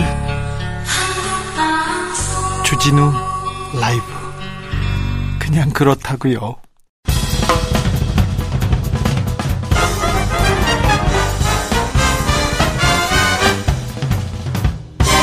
훅 인터뷰. 모두를 위한 모두를 향한 모두의 궁금증 훅 인터뷰. 국민의힘은 비대위에 닻을 올렸습니다. 그런데 집안 싸움 여전합니다. 전 대표 이준석의 입 연일 윤석열 대통령 저격합니다. 저격하고 또 저격합니다. 국민의힘 어디로 가는 걸까요? 아, 물어보겠습니다. 산티아고에서 날아왔습니다. 김재원 전 국민의힘 최고위원 모셨습니다. 안녕하세요. 안녕하세요. 산티아고 순례길을 걷고 오셨습니다. 언제 오셨어요? 어제 오후 3시요. 어제 오셨어요? 네. 그리고는 바로 어, 검사 받고 여기 오셨네요. 네. 네. 산티아고 이거 순례길 걸으면서 무슨 생각하셨습니까? 뭘 느끼셨어요? 그 프랑스 국경지대에 있는 그 어, 조그만 도시에서 시작해서 이베리아 반도 끝까지 쭉그 동쪽에서 서쪽 끝까지 걸으셨어요? 거거든요. 그래서 814km를 걷는데 다 걸으셨어요? 예. 진짜요? 예. 며칠이나요? 32일. 근데 이제 하루에 적게는 조금 아프 발이 아프고 뭐 못 걸을 때는 10km 정도. 네. 근데 조금 컨디션 좋으면 한 35km 정도. 하루요. 예, 그렇게 걸으면서. 걸어, 가면 새벽에 일어나서 네. 이제 간단히 예, 씻고 그 다음에 출발해서 걷고 나면 오후 서너 시 되어서 좀, 좀 약간 속도 느리면 오후 한 다섯 시쯤 돼서 숙소에 도착하거든요. 네. 그러면 씻고 빨래 빨고 네. 먹고 자고 바로 자고. 예, 그 외에는 할 수 있는 게 없어요. 네. 근데 이제 처음에는 오만 생각이 다 나요. 뭐 오만 생각이 다 나고 슬프고 속상하고 울고 싶고 뭐 그러다가 점점 점점 이제 생각이 정리가 되어요. 그래 내려놓게 됩니까? 단순해지고 네. 중요한 일만 생각하고 어 그렇게 가다가 보면 스스로 어 내가 그동안 뭘 잘못했고 또 내가 무엇을 굳이 필요 없는 불필요한 일에 많이 인생을 소모했구나. 이제는 중요한 일만 하자. 네. 뭐 그렇게 하면서 마음의 정리가 많이 됐어요. 아 그렇습니까? 이제 이제 불필요한 일에 좀 개입하지 않고 필요한 일만 좀 열심히 하려고요. 저한테 산티아고를 걷자고 한 사람이 몇 명 있습니다. 그 중에 한 여성이 나한테 저한테 음. 산티아고를 가자. 그래. 음. 진우야 산티아고를 걷자고. 제가 왜요? 싫어요. 그래서 안 갔어요. 그랬더니 걷다가 와가지고 음. 산티아고를 걷고 무슨 생각을 하셨습니까? 우리 동네 뒷산이 훨씬 좋더라. 그렇게 얘기하시던 분이 있습니다. 그분은 제주올레를 만드셨어요. 서명수 아, 기사님. 이번에 그분이 저보다 조금 앞에 걸었었어요. 아 그렇죠. 예. 어, 저 제주하고 스페인하고 이렇게 예. 순례길 이렇게 근데 이제 만들었죠. 산티아고 순례길이 뭐 그렇게 대단한 길은 아니지만 네. 사람에게 어, 한 한 달 이상을 걷게 만들고 생각을 하게 하고 그것을 통해서 어, 사- 스스로를 정리하게 만드는 그 훌륭한 길이라고 생각합니다. 한 달 이상 비우고 정리한 그런 일이 없었을 거예요. 김재원 최고 계속 바빴잖아요. 예, 평생에 처음 있는 일이에요. 자, 그래서 비우고 비우고 자 이제 이제 돌아오니까 돌아와서 한국 정치 보니까 어떤 생각? 근데 제가 이제 순례길을 걷고 그 순례길은 전부 스페인 영역인데 그 네. 이후에 시간이 좀 남아서 포르투갈로 해서 네. 프랑스로 해서 그다음에 좋은 데는 다 갔다 예, 오셨네. 스페, 예, 스위스, 오스트리아, 독일, 네덜란드, 벨기에를 거쳐서 이제 예, 돌아왔거든요. 알았어요. 열차로 네. 열차로 타고. 자랑 그만하시고. 아니 근데 이제 가면서 전부 저 제가 정치에 관심이 있으니 그 나라 가면 이제 신문을 사서 네. 어, 읽어봐요. 제가 이제 뭐 독일어 이런 거 잘 못하니까 영 영자 신문. 아니 독일어 뭐 그 나라 신문 네. 그 나라 신문을 사서 읽어보면 어떻게 읽느냐면 요즘 구글 번역기를 하면 쫙 돌리면 나와요. 아, 그렇구나. 예, 그래서 뭐, 어, 그 쭉 보면 정치가 굉장히 뭐 그, 그런 나라들로 이슈가 있는데 우리나라처럼 이렇게 저질로 네.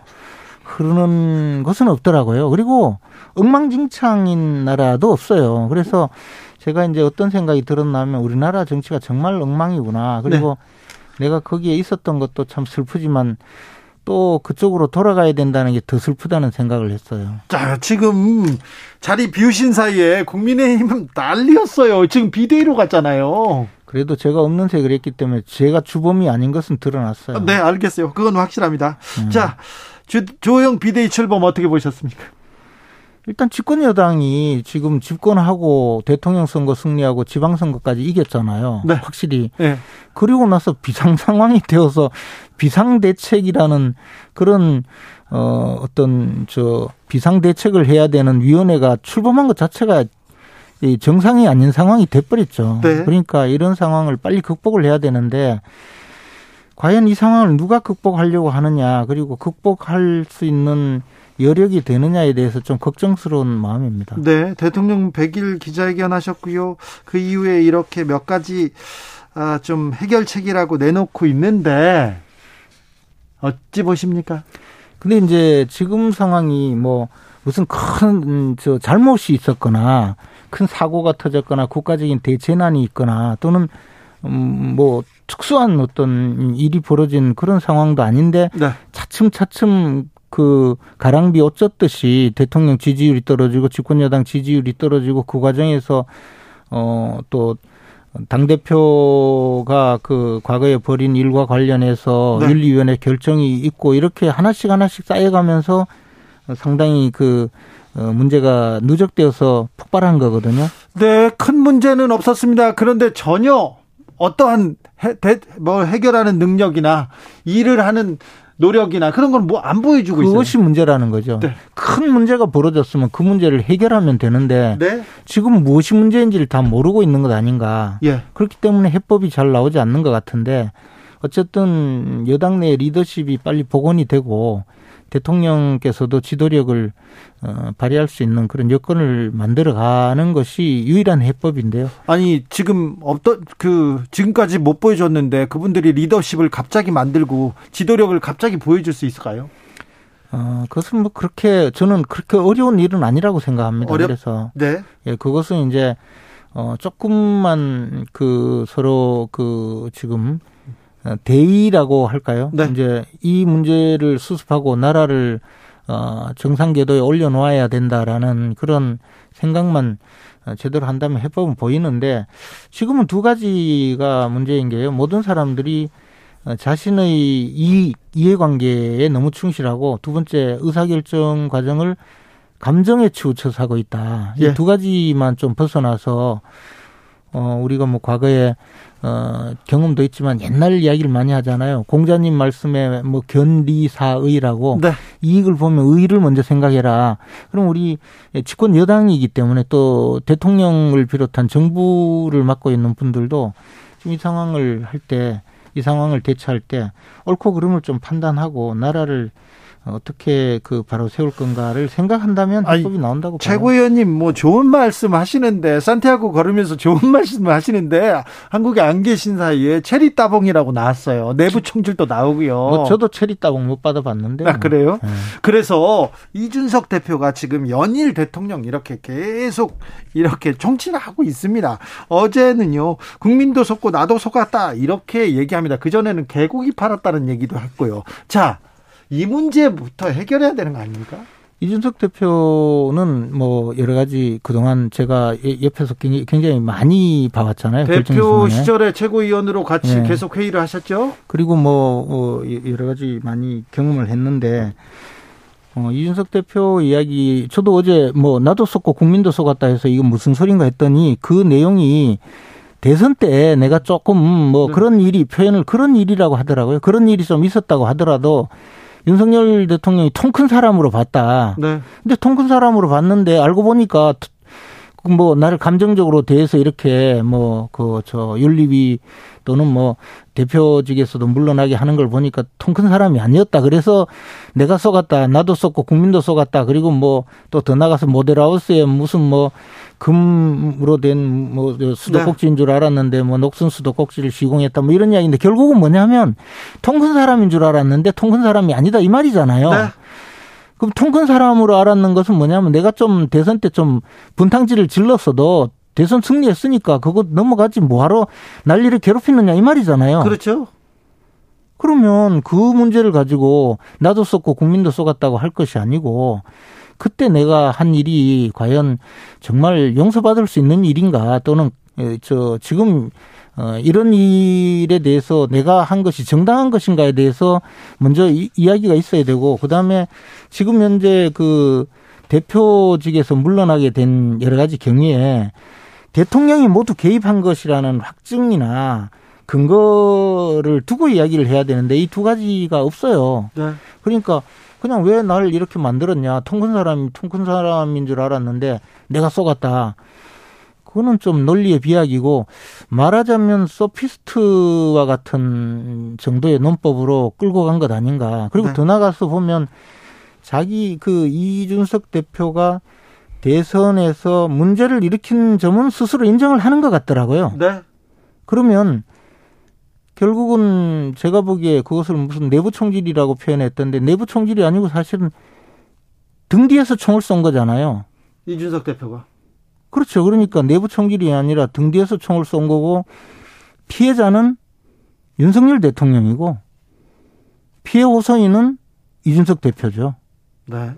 그런 상황에서 너무 모든 것을 논리적으로 해서 나는 피해자이고 저 통 큰 사람이 나를 지금 공격하는데 이것은 잘못되었다 이런 논리로 계속 끌고 가면서 이제 이 문제를 일으키니까 사실 이 대표는 그렇게 하면 어 언론에서 놀저 어, 언론에서 다뤄주기도 하고 네? 계속 그 어, 문제의 중심에 서기 때문에 주목을 받지만 대통령이나 또는 대통령을 보좌하는 분들은 이게 뭐 맞아서 꼭 맞다든가 또는 논리적으로 맞기 때문에 또는 진실관계에 맞아서 가만히 있는 것이 아니고 대부분은 엮이기 싫어서 그냥 어, 보고 있는 잠잠해지기를 보고 있는 그런 상황일 수가 있거든요. 지금 그러고 있어요. 그러니까 이 문제 해결이 안 되죠. 지금 누가 나서서도 해결을 못 한다는 거 아닙니까? 누가 나, 나서 나서서 윤석 저 이준석 전 대표를 만나지 않는데요. 녹음하면 어떻게 또 나 공격하면 어떻게 그 생각하고 그러니까 있나 봐요. 그러니까 이제 뭐 어, 최근에 보니까 장예찬 위원장도 저 나섰다가 또 공격을 당하고 이러던데 이게 이제 어, 우리나라 정당 정치에서 진짜 보기 드문 저 희귀한 사례인 게요. 네. 통상적으로 정당 내에서 누구를 공격할 때는 공개적으로 하지 않아요. 어, 소위 뒷담화 수준 또는 더 나가서 만약에 그렇게 할 때는 경선을 한다든가 이럴 때는 몰라도 이거는 뭐 그냥 내놓고 공격을 하고 심지어는 대표 시절에도 최고위원을 공격하고 그다음에 대표가 당 대표가 소속 의원이나 최고위원을 공격한 사례는 헌정사상 거의 전무후무한 일이거든요. 근데 그 공격을 워낙 세게 하기 때문에 대부분 엮이기 싫어서 아니 뭐 차라리 나는 가만히 있는 게 낫겠다 이렇게 해서 전부 있으니까 이게 무서워서 피하는 걸로 생각하거나 또는 자기 말이 맞아서 피하는 것으로 알고 직접 공격을 하거든요. 이것이 상례화돼 버렸어요. 그래서 어, 이런 일이 계속 벌어지고 있는데 이것은 심각한 문제죠. 네. 송대현님께서 자기들끼리 협치를 못하는 사람들이 무슨 정치를 잘할 수 있을까요? 이렇게 물어 맞아요. 자기들끼리 협치도 못하는데 이게 같은 당인가 그것도 좀 의심스러울 지경이죠. 정당이라는 것은 정견을 같이 하는 사람들이 모여서 권력을 쟁취해서 그 권력을 통해서 이상적인 사회를 만들어 보고자 하는 그런 사람들의 집단이 정당이거든요. 네. 근데 이 정견이 같은가요? 문제가 있잖아요. 네. 1719님, 의원님도 어, 당대표 나오실 건가요? 물어보는데요. 저는 당대표 안 나가요. 네, 알겠어요. 대통령실에서 홍보수석으로 김은혜 전 의원 내정했다는 얘기 나옵니다. 네. 대통령실 개편을 이런 식으로 할 것 같습니다. 어, 청와대 정무수석으로 그 경험이 있는데 어떻게 보십니까? 근데 이제 아 저는 이런 말씀 드리기 약간은 좀 네. 조금 조금 주저스러운 부분은 있어요. 왜냐하면 결정이 안 됐잖아요. 네. 그런데 이제 흔히 이제 그 정권 초기 또는 대통령의 입장이 되면 나는 이렇게 열심히 하는데 언론은 왜 이렇게 받아줄까? 네. 또 국민들이 왜 이렇게 생각할까 하는 그런 이 외로움에 처할 가능성이 있거든요. 그러면 아 이거 공보가 잘못돼서 그렇다. 홍보가 문제야. 홍보가 문제야. 내가 잘못된 것이 아니고. 예. 또는 참모들이 네. 스스로 자기들의 입장에서 아 우리 열심히 하고 있습니다. 100일 동안 이만큼 했습니다. 그런데 홍보가 조금 잘못되었습니다. 이렇게 보고를 할 가능성이 있다는 거죠. 네. 그러나 이제 지금 국민들이 이야기했을 때 인적 쇄신 어, 또 이런 것은 사실 대통령께서 박- 좀 뭔가 달라져 달라. 근데 대통령이 아무래도 대- 우리가 뽑은 대통령은 그런 분이 아닌데 보좌하는 분들이 좀 잘못 보좌해서 결국은 대통령이 민심을 잘 모르는 거 아니냐. 그러니까 보좌진 좀 바꿔봐라. 그런 의미거든요. 그러면 인적 쇄신의 목 표 내지 인적 쇄신의 지향점이 조금은 달라져야 되지 않을까라는 생각은 있어요. 그렇죠. 네. 아, 대통령 배우자 김건희 여사 얘기가 계속 나옵니다. 산티아고까지 들렸죠? 전혀 몰라요. 에이, 그 다녀오셔서 들었죠? 아니요. 아유, 왜 몰라요? 아시면서. 전 정말 몰라요. 그래요? 그리고 음. 대부분은 이제 어 이런 부분에 대해서 제가 조금 경험이 있는 게 박근혜 전 대통령 시절에 민주당에서 보면 이 공격의 상황이 어 항상 그런 대통령이 보여주고 있는 국정 수행이라든가 정책 방향이 아니고 국민들이 어 그 관심 있을 말초적인 부분으로 많이 그 공격을 했었는데 뭐 제가 누구라고 하면 실명을 댈수 있는데요. 그때 당시에 그 청와대에서 침대를 두 개 구입을 했어요. 청와대에서. 예. 근데 왜 침대가 두 개나 필요하냐 하면서 집요하게 야당 의원, 그것도 야당 여성 의원이 문제 제기를 했거든요. 언론에도 많이 나갔어요. 네. 그러면서 그것을 묘한 저 독신인 박근혜 전 대통령이 침대를 두 개나 사서 관제에 하나 놓고 하나는 어디 갖다 놨다 하면서 묘 야릇한 그, 어, 저 관음증적인 그, 저 관심을 불러일으키게 공격도 하고 또 그때 윤전추라고 그분이 저그 관제에서 대통령을 수행하게 되었는데 무슨 저 행정고시 출신도 20년이 지나야 3급이 되는데 어떻게 그냥 3급 공무원이 됐느냐 하면서 그렇게 공격을 했거든요. 젊은 사람 어, 하면서 뭐 대통령 운동 도와주는 게 3급이냐 하고 이런 식으로 공격을 하고요. 더 나가서 뭐 그 수행 직원이 그때 당시에 녹음이 되는 시계를 샀다고 해서 그걸 네. 가지고 대통령 지시를 어, 저 잊어먹지 않게 하려고 샀다고 어, 시인을 하는데도 거기에 카메라는 왜 달려 있느냐 하면서 죽기 살기로 물고 뜯은, 뜯은 적이 있어요. 저는 그래서요. 지금 상황도 그 비슷한 것 아닌가. 김건희 여사에 대해서 지나치게 이렇게 그렇죠. 공격한다. 예, 그렇다고 봐요. 네. 아, 몇 가지 문제는 그러니까 의혹이 있으면 좀 대통령실에서 해소하고 넘어가면 가는 것이 아, 대통령과 기- 김건희 여사한테 도움이 될 거 아닙니까? 근데 이제 그때도 어떻게 되냐면 그 문제를 해결, 이제 저도 청와대에 요구를 했죠. 이- 이거는 뭐 설명을 좀 하자. 설명하고 넘어가자. 왜냐하면 제가 이제 운영위에서 운영이 간사니까 그에 대해서 국회 저 그 설명을 해야 되는 입장이 네네. 됐으니까요. 그랬더니 이것만 이야기하면 다 끝난다면 그거 아무 문제가 없다. 근데 그러면 그와 관련된 또 다른 의혹 제기를 하면서 더 커진다는 거예요. 그러니까 자, 잠시만요. 수세적으로 되더라고요. 아, 수세적으로 할 수밖에 없다. 그런데 김건희 여사는 논문 표절 문제, 그리고 관저 공사 논란, 그리고 여사님 추천으로 극우 유튜버들이 취임식에 왔다. 이런 논란이 자, 계속. 뭐, 자, 그 대통령 취임식에는요, 사실 수만 명을 부르기 때문에 네. 뭐 김건희 여사가 직접 뭐 누구를 불렀는지 안 불렀는지 저는 그거 모르고 저도 초청장은 왔는데 저는 가지도 못했거든요. 그런데 어, 그 부분에 대해서 뭐 어떻게 됐는지 모르겠어요. 그, 저, 초청장의 대상이 어떻게 됐는지. 근데 대통령 취임식으로 부르는 그 과정이요.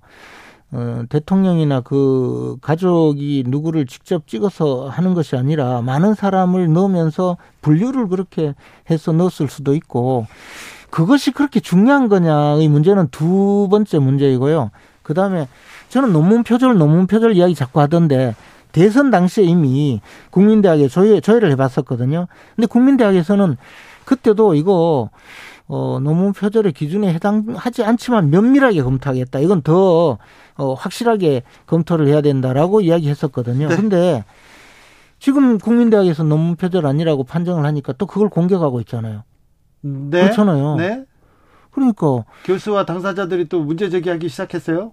아니 그래서 교수와 당사자들 중에 그 그분들이 뭐 어떤 입장인지 모르겠지만 그러면 대학에 있는 그, 이, 이 윤리위원회, 윤리심사위원회는 왜 두느냐는 거죠. 알겠어요. 자, 지금 대통령과 그리고 김건희 여사를 지금 방어하는, 방어하는 좀, 어, 네, 정치인이 하나, 아, 하나 뭐, 왔습니다. 이거 뭐 방어해도 뭐, 그, 윤핵관 호소인이라고 욕은 안 듣겠죠. 저는 아, 네. 윤핵관도 아니고 윤핵관 호소인도 아니에요. 호소할 생각도 없어요. 알겠어요. 윤핵관 그, 되고 싶지도 않아요. 알았어요. 근데 김건희 여사가 대통령 취임실에 추천한 사람들이 가세연 그리고 저 양산 사제에서 욕설 시위하는 유튜버 그런 사람 불렀대잖아요. 뭐 몰라요 나는. 그래요? 뭐 저, 저를 초청하지는 않아서. 알았어요. 여사님 추천하죠. 저는 저 저 저 전직 국회의원으로. 알겠습니다. 그러니까 저는 대통령실에서 이런 부분은 조금 부속실을 설치한다던가 어떤 전담 직원들 저는 제2 부속실을 설치하는 게 필요하다고 봐요. 음. 네 그리고 네. 그것이 공약 위반도 아니라고 생각하고 네. 공약 위반 그거 아니라도 할 거 많은데. 뭐. 알겠습니다. 멀리서 보니까 멀리서 보니까 아, 김건희 여사 문제는 좀 김건희 여사 문제에 대해서는 그렇게 정리합니다. 저는 과도하게 비난받는다고 봐요. 그렇습니까? 네. 과도하다. 네. 오사, 엄청나게 과도하다. 오사공원님 김건희 여사 일을 그냥 넘어가자고요. 그러기엔 활동의 범위가 크고 범위가 그 법과 공정에 부합하지 않습니다. 그런데 과도하다 이렇게 보시는 거고요. 어, 사실관계부터 밝혀져야 되는데 사실관계를 제대로 확인하지도 않고 공격부터 한다고 봐요. 알겠습니다. 자, 멀리서 보니까 산티아고에서 보니까 민주당은 어떻 어떤가요? 그나마 민주당이 네. 저 모양이니까 네. 그래도 국민의힘이 아직까지 살아있는 것 아닌가 생각을 합니다. 어, 그래요? 민주당이 저 모양이요. 어, 맨날 그 민주당이 집권할 때 야당복 있다고 주장했잖아요. 그렇죠, 그랬죠. 예, 근데 그 야당복, 야당복 하다가 정권 놓쳤거든요. 네. 어, 국민의힘도 민주당이 지리멸렬하다고 좋아할 일이 아니고 또 저는 이재명 의원이 당대표가 되면 뭐 국민의힘에 좋은 일이 있을 거라고 주장하는데 저는 그렇지 않다고 봐요. 저는 이재명 의원이 굉장히 강한 리더십을 발휘하고 네. 대선 2라운드를 펼치면 더 힘들어질 거기 때문에 네. 그 전에 국민의힘이 빨리 정비를 하지 않으면 굉장히 힘든 상대를 만나, 만나게 될 거다. 그렇게 네. 봅니다. 그러니까요. 민주당도 국민의 힘도 이렇게 정비를 한 다음에 국민을 상대로 그렇습니다. 공약 경쟁, 정책 경쟁, 경쟁하고 누가 더 미래를 책임질 수 있느냐 그런 능력을 보여줘야 될거 그렇죠. 아니에요. 근데 뭐 지금 뭐 눈앞에 있는 그 떡고물 얻어먹으려고 좀 달려들어서 이렇게 싸우니 이게 뭐 되겠습니까? 일단은 책임은 대통령한테, 일단 책임은 정부 여당한테 있잖아요. 그렇죠. 그렇죠. 네. 정부 여당이 대통령이 좀 능력을 보여주지 못하고 있어요. 아, 이제 앞으로 차근차근 해나가야죠. 네. 다시 돌아오니까 또 어떤 생각이 듭니까? 그래도 우리나라 제일 좋은 나라예요. 그래요? 예. 안 걸어서요? 아니요. 저 우리나라가 굉장히 시스템이 안정되어 있고 모든 행정 서비스가 빠르고 특히 의료 문제 이런 네. 것은 정말 좋은 나라라고 생각을 했고요. 단 음. 하나 우리가 마스크 끼고 다니는 거 이거에 대해서 이제 좀 한번 좀 돌이켜보고 코로나19를 과연 이렇게 방역을 해야 되는가에 대해서는 유럽의 여러 나라를 보면서 전 느낀 바가 많아요. 우리가 너무 쓸데없는 저 대응을 하고 있다고 많이 느끼고 있어요. 지금요? 그래요? 예. 예. 지금 코로나가 전 세계에서 한국이 제일 많이 나오고 있습니다. 근데 저는 이제 그것이 어, 이런저런 사유로 해서 검사를 많이 해서 많이 나오는 것도 사실이 아닐까라는 느낌을 갖고 있어요. 왜냐하면 제가 프랑스에 도착해서 스페인, 포르투갈 뭐 여러 나라 다니면서 어느 누가 저한테 마스크 쓴, 쓰라고 이야기한 사람도 없고 코로나 저 백신 맞았느냐 물어본 사람도 없고 또 이제 아예 안 물어봅니까? 검사한 것도 없어요. 그리고 국경을 넘어가는데 뭐 증명서 보자는 것도 없고 한국으로 들어올 때 검사를 또 했어요. 예. 프랑스에서. 한국을 들어올 때만 하죠. 예, 그러니까 우리나라에서는 검사를 많이 하고 있고 어 프랑스나 스페인 같은 데서 마스크를 끼고 다니면 아 저 사람 병자구나 그렇게 보지 정상적인 사람 마스크 잘안 껴요. 아직 그래도 우리나라가 마스크를 벗는 데까지 시간이 걸릴 것 그래서. 이것이 저 마스 우리 코로나 19 초기 단계에 코로나를 너무 역병처럼 막 그 국민들에게 불안감을 조성한 여파가 아닌가 생각해요. 그래도 그때 그때 감염률을 떨어뜨려 놔서 그때 그래서 그러나 그 이후에 결국엔 전 세계적으로 제일 많이 많이 나죠. 근데 그래서 사망률을 줄였잖아요. 그 사망률이 줄었다고 하는 것조차도 과연 그것이 맞는 것인지 저는 의문이에요. 그래서 저는 오히려 네. 저는 아니 제가 저 전문가가 아니기 때문에 함부로 이야기하는 것은 정말 잘못인데 결국에는 이것은 전문가들이 좀 한번 봤으면 좋겠어요. 다시 한번 생각해 봐야 될까요? 네. 알겠습니다. 이제 아, 산티아고 갔다가 한국 왔습니다. 그래서 거친 또 정치판으로 들어오셨습니다. 이제서야, 이제서야, 뭐, 어, 대통령과 그리고 김건희 여사를 방어하는 사람이 하나 왔다. 이런 얘기도 있어요? 아, 저는 윤회관이 아니에요. 아니에요? 윤회관 호소인도 아니고 아니고. 희망자도 아니고 알겠습니다. 되고 싶지도 않고. 그래요? 네, 알겠습니다. 네, 그러면은 음, 아무튼 이준석 전 대표 문제는 그리고 윤핵관 문제는 그리고 국민의힘 문제는 계속해서 물어볼 수 있겠네요. 네, 고맙습니다. 또 모시겠습니다. 김재원 전 국민의힘 최고위원이었습니다. 고맙습니다. 시 차 적응 잘 하시고요. 네. 네, 김치찌개 잘 드세요.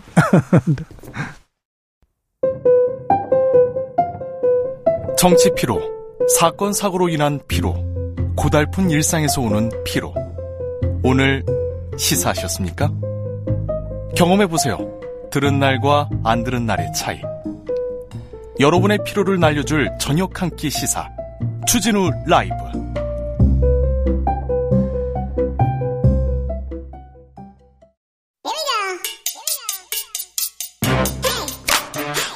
뉴스를 향한 진지한 고민 기자들의 수다.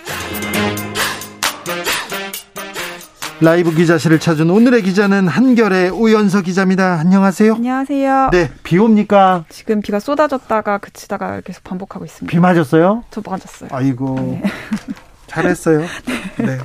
자, 어떤 얘기로 가볼까요? 네, 오늘 김여정 부부장 명의의 담화가 나왔습니다. 거칠더라고요. 네, 이 담화는 지난 광복절 축사에서 윤석열 대통령이 밝혔던 담대한 구상에 대한 첫 번째 입장이었는데요. 네. 제목부터가 허망한 꿈을 꾸지 마라 이런 내용 이런 제목이었습니다. 네.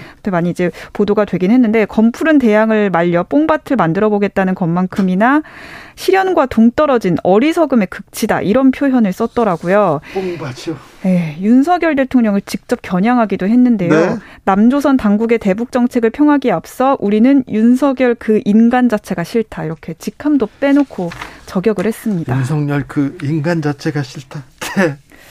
아이고, 자, 그래도 대통령실하고 여권에서는, 어, 뭐라고 했어요? 어떻게 반응했습니까? 아무래도 좀 거친 언사이기도 하고 그리고 윤 대통령의 실명을 직접 거론하다 보니까 대통령실 차원에서도 유감 표명이 필요하다고 보고 입장을 냈는데요. 유감스럽게 생각한다 이렇게 얘기를 하면서도 담대한 구상에 대한 우리의 입장은 변화가 없다라고 짧게 입장을 밝혔습니다. 네. 자, 남북 관계는 조금 진전할 기미를 보이지 않습니다.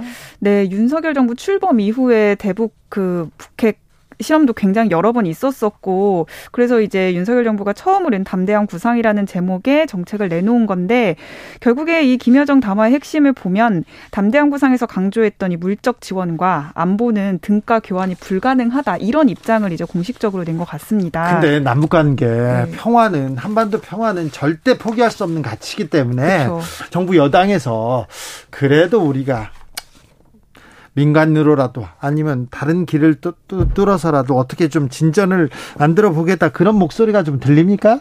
뭐 경제적 보상을 좀 해야 된다는 목소리가 민간을 통해서도 어떤 공적으로든 경제적 보상을 통해서 이제 비핵화 를 이제 뭐 이렇게 해보자 뭐 이런 얘기가 계속 나오는 건데 지금 사실 김여정 담화에서는 이런 경제적 보상이 크게 도움이 안 된다는 얘기인 거잖아요. 그런데요, 예. 이명박 정부가 이렇게 출범했을 때 아, 북한에서 부- 거칠게 비판은 했지만 비난은 했지만 네. 뒤에서 아 이명박 대통령은 실용적이니까 그리고 경제인이었으니까 네. 어떤 다른 역할 역할을 하거나 다른 쪽으로 이렇게 남북 관계 돌파구를 열 수 있어 이렇게 기대하기도 했었거든요. 네, 그런데 그런 기대가 별로 안 보입니까?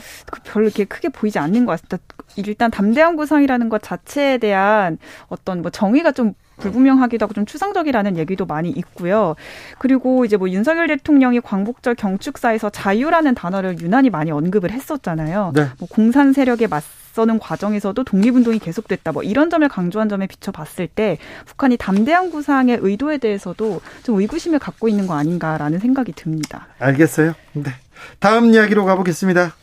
네, 이번 주 내내 저희가 굉장히 열심히 보도했던 내용인데요. 한겨레가 계속해서 보도하고 있습니다. 네, 제가 한 건 아니지만 우리 대통령 취임식 참석자에 대한 논란이 또다시 불거졌습니다. 네. 간단하게 이제 취임식에 참석했던 김건희 여사의 측근의 면면을 보면 일단 도이치모터스 권우수 전 회장의 아들 권형민 대표가 여사의 추천으로 참석한 사실이 드러났고요. 네. 또 지금 계속 어, 논란이 됐던 윤 대통령 처가와 관련된 범죄 혐의로 재판 수사를 받고 있는 인물들도 어, 여사 추천으로 취임식에 초청된 게 부적절하다라는 지적이 계속 나오고 있습니다. 그리고요. 또 대통령 공관 리모델링 업체 대표도 김 여사의 추천으로 취임식에 초청이 돼서 민주당도 여기에 대해서 문제 제기를 계속 하고 있는 상황입니다. 네. 더 좀 저는 이게 더 심각하다고 봤는데 극우 유튜버들도 굉장히 많이 포함이 됐거든요. 정말 많이도 받았더라고요. 네, 문재인 대통령 사저에서 욕설 시위를 했던 유튜버 안정권 씨 초청자 명단에 있었고 저희가 흔히 이제 많이 들었던 뭐 이봉규 TV 시사 창고 이런 좀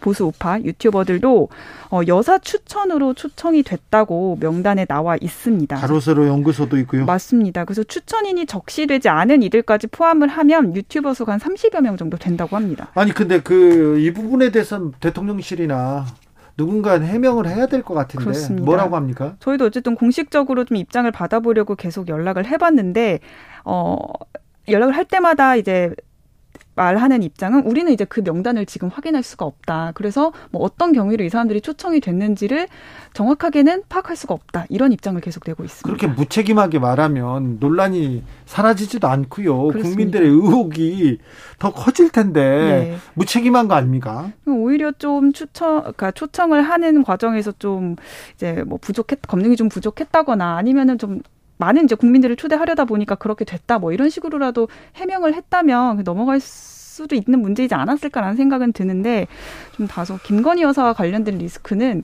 좀 일단은 회피하려고 보는 입장이 강하지 않나 대통령실이 그렇게 좀 보여집니다. 대통령과 그리고 또 김건희 여사 관련된 민감한 문제에 대해서는 네. 대통령실에서 명확하게 아니면은 누군가 나서서 정리하려고 하는 노력이 좀 부족한 것 같아요. 맞습니다. 조금 그렇습니다. 윤핵관이라는 사람들이 나서야 되는데 그런 사, 그 사람들도 안 나서고 대통령실도 안 나서고 네. 오히려 국민의힘에서 나와가지고 또 오히려 그 이 부분을 들추기고 네. 언론 탓이라고 하고 네, 좀 고립되는 좀 그런 생각도 듭니다. 민주당에서 국정조사 카드 꺼냈어요? 네, 김 여사를 둘러싸고 지금 계속 의혹이 나오고 있는 관저 리모델링 업체 특혜 수주 의혹에 대해서는 이미 국정조사를 하자고 좀 압박을 하고 있는 상황이고요.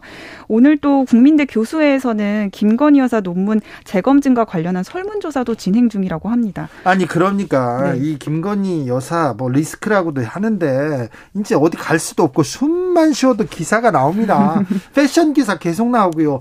대통령실에서 조치를 좀 취해야 될 것 같습니다. 또 다, 네. 그, 그런데 그냥 아무 말도 없어요. 김건희 여사 오늘 경찰학교 졸업식 갔습니다. 그 부분 가지고도 어떻게 뉴스가 나올지 참 네, 행보는 좀 계속 이어가고 있으니까 당에서도 계속 김건희 여사 리스크가 터지니까 뭐 제2부속실이라든지 이런 데서 공식적으로 좀 다루자라는 얘기는 계속해서 나오고 있고요. 오늘 행보에서는 좀 이례적이었던 게 뭐냐면 윤석열 대통령과 같이 간 자리였었는데 같은 시간에 윤석열 대통령은 2030 청년 경찰을 만나는 그 공개 간담회를 이진복 정무수석이라든가 이런 정부 사람들과 같이 진행을 했고 어, 김 여사는 같은 시간에 새내기 여성 경찰들과 만나는 비공개 간담회를 열어서 이게 굳이 뭐 해외 순방 뭐 이런 고- 뭐 행보가 아닌 이- 일정 아닌 이상 내외가 따로 이렇게 일정을 잡는 경우가 없는데 굳이 이렇게 이례적으로 따로 행보를 한 이유가 있었을까라는 의구심이 지금 나오고 있습니다. 대통령 처음 해봤다고 하지 않습니까? 그리고 정치 경력이 짧은 만큼 이렇게 좀 보좌하는 데서는 조금 더 세심하게 해야 되는데 네. 어디 참 하, 참 나가기만 해도 기사가 이렇게 쏟아지고 하, 이게 제대로 가는 건지 이게 조금 네. 걱정입니다. 대통령실에서 조금 더 좀 세심한 세심한 네. 맞습니다. 네, 좀 대응이 좀 필요한 것 네. 같아요. 네, 게다가 또 김 여사가 경찰 수사를 받고 있는 건들도 몇 개 있어가지고 이런 상황에서 경찰이랑 별도의 간담회를 하는 게 맞냐 이런 지적도 같이 나오고 있습니다. 그러니까요. 움직이면 기사가 나옵니다. 네. 맞습니다. 근데 이것도 그렇고 그것도 문제인데요. 이준석 전 대표 어떻게 한답니까?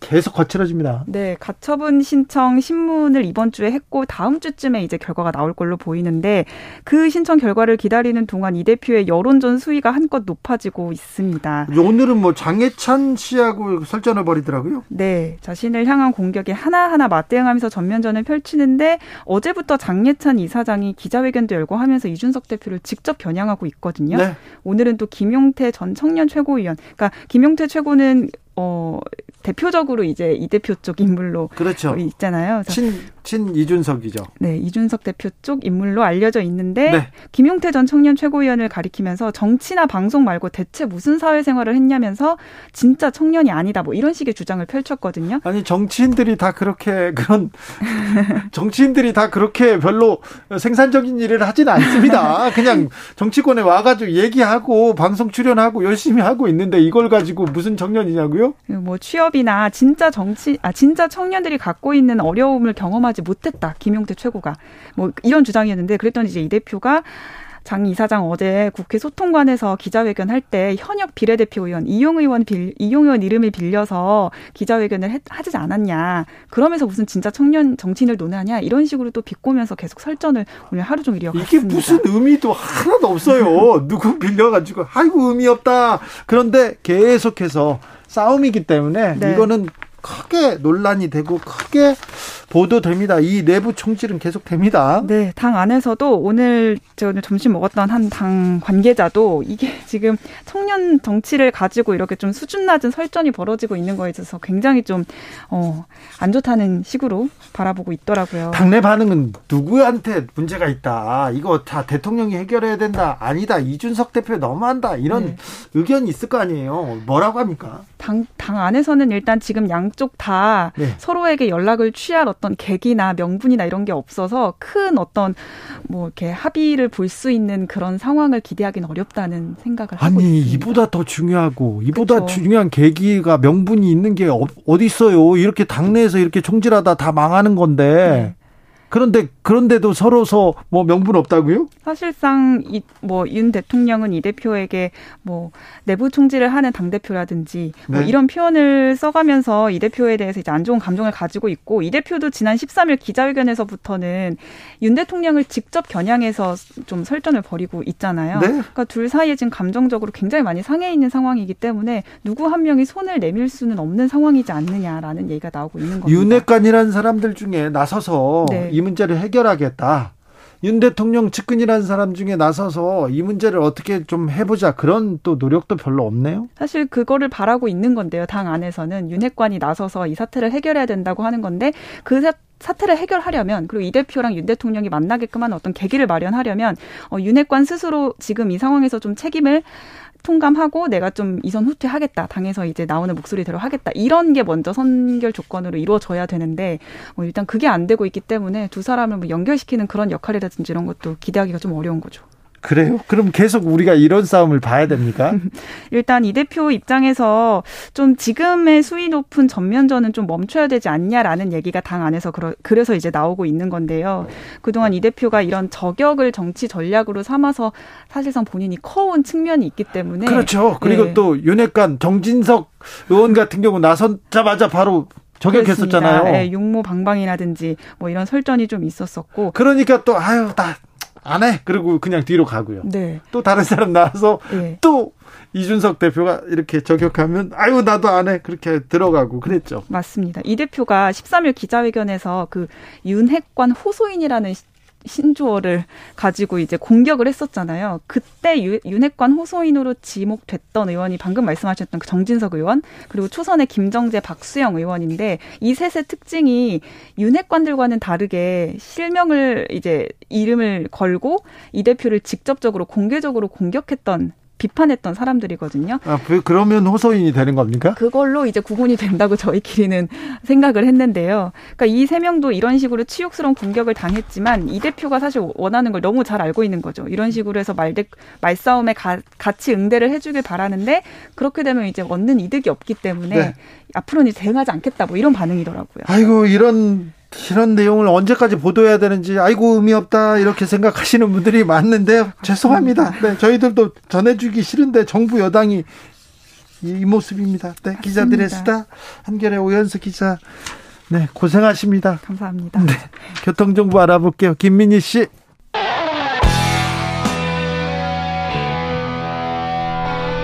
스치기만 해도 똑똑해진다. 드라이브 스루 시사 주진우 라이브.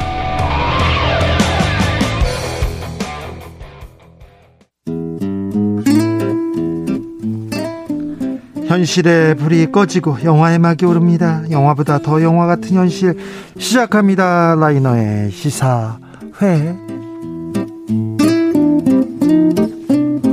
영화 전문 유튜버 라이너 어서 오세요. 네, 안녕하세요. 라이너를 만난다는 것은 이번 주도 여러분 고생 많으셨다. 무사히 잘 끝나간다는 뜻입니다. 자, 오늘은 어떤 이야기 해볼까요? 네, 항상 리더의 역할과 중요성은 늘 강조되는 것 같은데요. 네. 이 리더가 어느 정도로 믿을 수 있느냐, 그리고 얼마나 훌륭한 리더십을 지니고 있느냐에 따라서 매우 중요해요. 그렇죠. 매우 중요합니다. 요즘 많이 생각하죠? 네, 그렇습니다. 네. 네, 요즘처럼 어, 리더십에 대한 이야기가 많이 나오는 것도 없는 것 같습니다. 네. 아, 또 최근에는 이제 영화계에서는 비상선언이라는 영화가 나오면서 네. 항공기 관련 이야기도 많아진 것 같아요. 네. 최근에 뭐 항공기 사고라든지 항공기에서 또 뭐, 네. 네. 또. 기기의 결함이라든지 네. 뭐 이런 사고나 이런 이슈들이 자주 뉴스에 나오기도 하는 것 같습니다. 네. 이런 상황에 딱 맞는 영화가 한 편 있습니다. 네. 항공기 사고를 다룬 영화면서 또 동시에 비행기 조종을 책임지는 리더. 리더. 의 역할을 제대로 표현한 영화면서 또 최근 유행하는 이정재 감독의 헌트처럼 배우 출신 감독이 만든 영화이기도 합니다. 바로 설리 허드슨 강의 기적입니다. 자, 허드슨 강에서 있었던 일, 이거 실화를, 실화를 바탕으로 만든 영화입니다. 네, 그렇습니다. 톰 행크스 나오는 영화고요. 네. 실화 바탕입니다. 예. 그리고 아주 위대한 분이죠. 클린트 이스트우드가 감독을 맡았고요. 네. 이 영화에 나오는 사고는 이제 US 에어웨이즈 1549편 불시착 사고라고 한답니다. 네. 이게 2009년 1월에 어, 뉴욕 라과디아 공항을 출발해서 노스캐롤라이나로 가던 중에 이제 bird strike라고 하죠. 새하고 충돌한 네. 어, 그 사고로 인해서 비행기가 뜨자마자 그 새하고 충돌해가지고 급, 급 이렇게 급 네, 비상 착륙, 착륙한 네, 비상 착수라고 합니다. 그래요? 예, 물 물로 위로, 갔으니까. 예, 물 위로 떨어져서요. 네. 그래서 이거를 허드슨 강의 기적이라고 부른다고 합니다. 예. 이게 또 재밌는 게 기장과 부기장이 이 엔진이 망가진 상태여서요. 네. 이 비행기를 글라이더처럼 활공시켜서 강에 착수시키고 무사히. 150명 승객 전원이 어, 살아났다고 합니다. 예, 무사히. 네, 굉장히 어, 어떤 숙련된 조종사가 왜 중요한가 이걸 보여준 사례라 사례로 평가되고 있는 것 같습니다. 네. 또 이제 이 영화에 나오는 엑스트라들이 많거든요. 네. 뭐 페리 선장이라든지 뭐 잠수사, 응급대원, 승객 이런 분들이 이 배우들을 쓴 게 아니고요. 실제로 사고 당시에 그때 있었던 사람들이요? 네, 그 자리에 있었던 사람들을 다 데리고 왔다고 합니다. 아, 그래요? 네, 다들 적극적으로 영화에 참여하고 싶다고 하고요. 아, 그때 기억들. 아, 생명의 소중함, 뭐. 네. 아, 네. 줄거리로 가보겠습니다. 네, 그렇습니다. 영화의 시작은요, 이 주인공 기장이죠. 어, 설렘버거 기장이 라가디아로 회항하다가 뉴욕 한가운데 추락해서 다 죽는 그런 악몽을 꾸다가 꾸는 걸로 이제 시작을 합니다. 아, 처음에는 꿈이군요. 예, 그게 이 영화의 시점은요, 사고가 끝난 직후예요. 아, 사고 시점을 다루는 게 아니고요. 네. 사고가 끝나고 나서 이제 조사받는 과정을 영화로 만든 겁니다. 네. 그래서 사고 후에 이제 조사를 받고 있는데 예. 이 조사의 내용이 일단 첫 번째로는 왜 공항으로 가지 않고 강에 허드슨 강에 착륙했는가 이거에 대한 조사를 받고 있었어요. 네. 그리고 이제 어, 이 조사관의 말이 뭐였냐면 데이터를 분석해 봤더니 좌측 엔진이 고장난 게 아니고 어, 최소 추력으로 작동되고 있었다라는 예. 말을 듣게 됩니다. 네. 데이터를 봤을 때. 예. 그렇다는 말은 사실은 착륙하지 않더라도 이제 항공기가 다시 날아서 공항까지 갈수 공항까지 있게. 갈수 있다. 네. 이런 의미인 거거든요. 네. 그래서 그게 만약에 사실이라면 이 설리는 이, 이 기체와 승객을 다치지 않게 하고 안전히 살릴 수 있었음에도 회항할 수 있었음에도 불구하고 지금 네, 지금- 모두를 위험에 빠뜨릴 뻔했다. 아, 네. 이런 얘기가 나오는 거죠. 그래서 모든 책임이 설리 기장에게 돌아가게 됩니다. 아, 이거 지금 영웅이 아니라 갑자기 지금 역적이 되는 그런 상황이네요. 네네. 그리고 또 이제 설리 이 주인공은 또 개인적으로 항공 안전 컨설 항공 안전 컨설팅 이런 사업을 시작했기 때문에 이 사업을 위해서 자기 사업 때문에 모두를 위험에 빠뜨린 거 아니냐 이런 누명까지 어, 쓰게 되었습니다. 아, 그래요. 네, 그래서 어 언론과 시민들은 자신을 영웅으로 대접하고 조사관들은 사고의 원인으로 보고 있는 이런 상황에서 예. 이제 계속해서 괴로워하기 시작하는 거죠. 아, 괴롭네요, 계속, 상황이. 계속 악몽 꾸고 네. 너무 힘든 거예요. 괴로워요. 그때 이제 부기장이 나타나서 네. 부기장이 조사관들한테 어이없어 하면서 네. 설리가 이런 선택을 하지 않았다면 기장님이 그런 선택을 하지 않았다면 다 죽었을 것이다. 네. 너무나도 완벽한 대처였다. 이렇게 반박을 해줍니다. 예. 아, 그래서, 어, 설리가 이 기종에 대해서 너무너무 잘 알고 있었고, 그리고 완벽한 대처를 했다. 이런 내용이죠.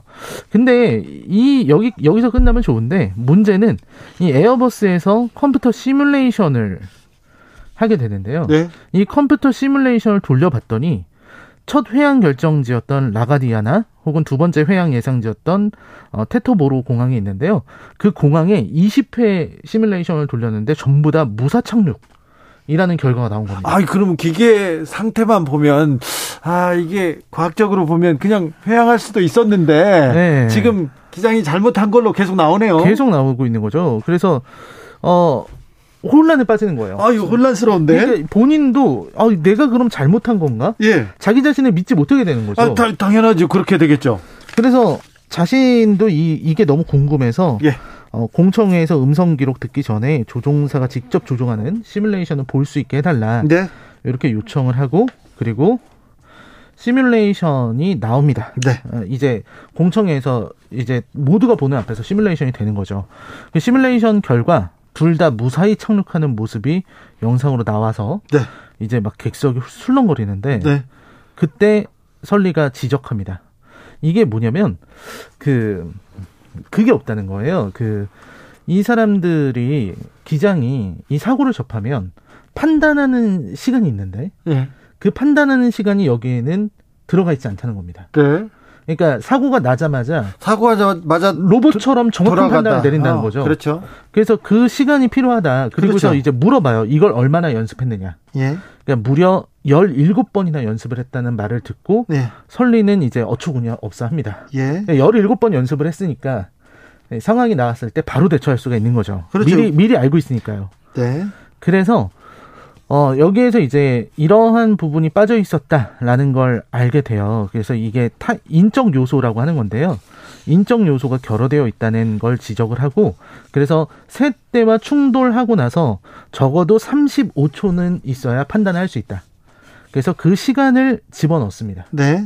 그래서 35초의 시간을 반영해서 다시 시뮬레이션을 돌리니까 해봤더니 네 양쪽 모두 다 실패합니다. 아 그래요. 예, 아예 접근조차 못하고 떨어지는 경우도 있고요. 네. 공항 근처도 못 가고 도심 한복판에 떨어지거나 계속해서 실패를 하는 거예요. 그럼 설리가 잘했네. 예, 잘한다는 게 나온 거죠. 잘한 판단이네요. 그리고 이제 시뮬레이션을 볼 때 굉장히 무섭습니다. 이 경보음, 이 비행기 경보음이 계속 들리고 계속 그렇죠. 비행기가 떨어져서 어, 폭발하고 이런 게 나오기 때문에 설리의 주장이 맞았다는 게 나오게 됩니다.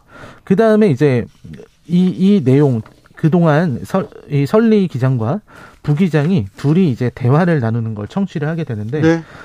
그 상황에서 놀랍도록 침착하게 그리고 아주 능숙하게 대처해서 사람들을 살렸던 것이다라는 게 나오게 됩니다. 그리고 누명을 벗었네 이제. 벗는데요. 거기에 네. 또 결정적으로 아까 그 왼쪽 엔진이 데이터상 네. 살아 있었다 이렇게 나왔잖아요. 네. 근데 그거를 실제로 확인을 해보니까 왼쪽 엔진은 처참하게 파괴돼서 정지된 상태였고요. 자, 그러면 누명을 완벽하게 억울함을 완벽하게 벗어났습니다. 네. 자, 그렇습니다. 그러면 이제 다시 영웅이 됩니까? 네, 그렇죠. 이 설리와 제프의 대처가 유례가 없을 만큼 대단했다. 네. 이런 이런 점을 공식 석상에서 전부 인정을 하고 그리고 사과를 합니다. 네. 공식적으로 이제 사과를 할 정도로 설리 기장에 대해서 어, 명예 회복을 하고요. 그리고 설리 기장은 이제 증명이 불가능할 정도로 위대 아주 훌륭한 인물이었다라는 걸 어, 보여주게 됩니다.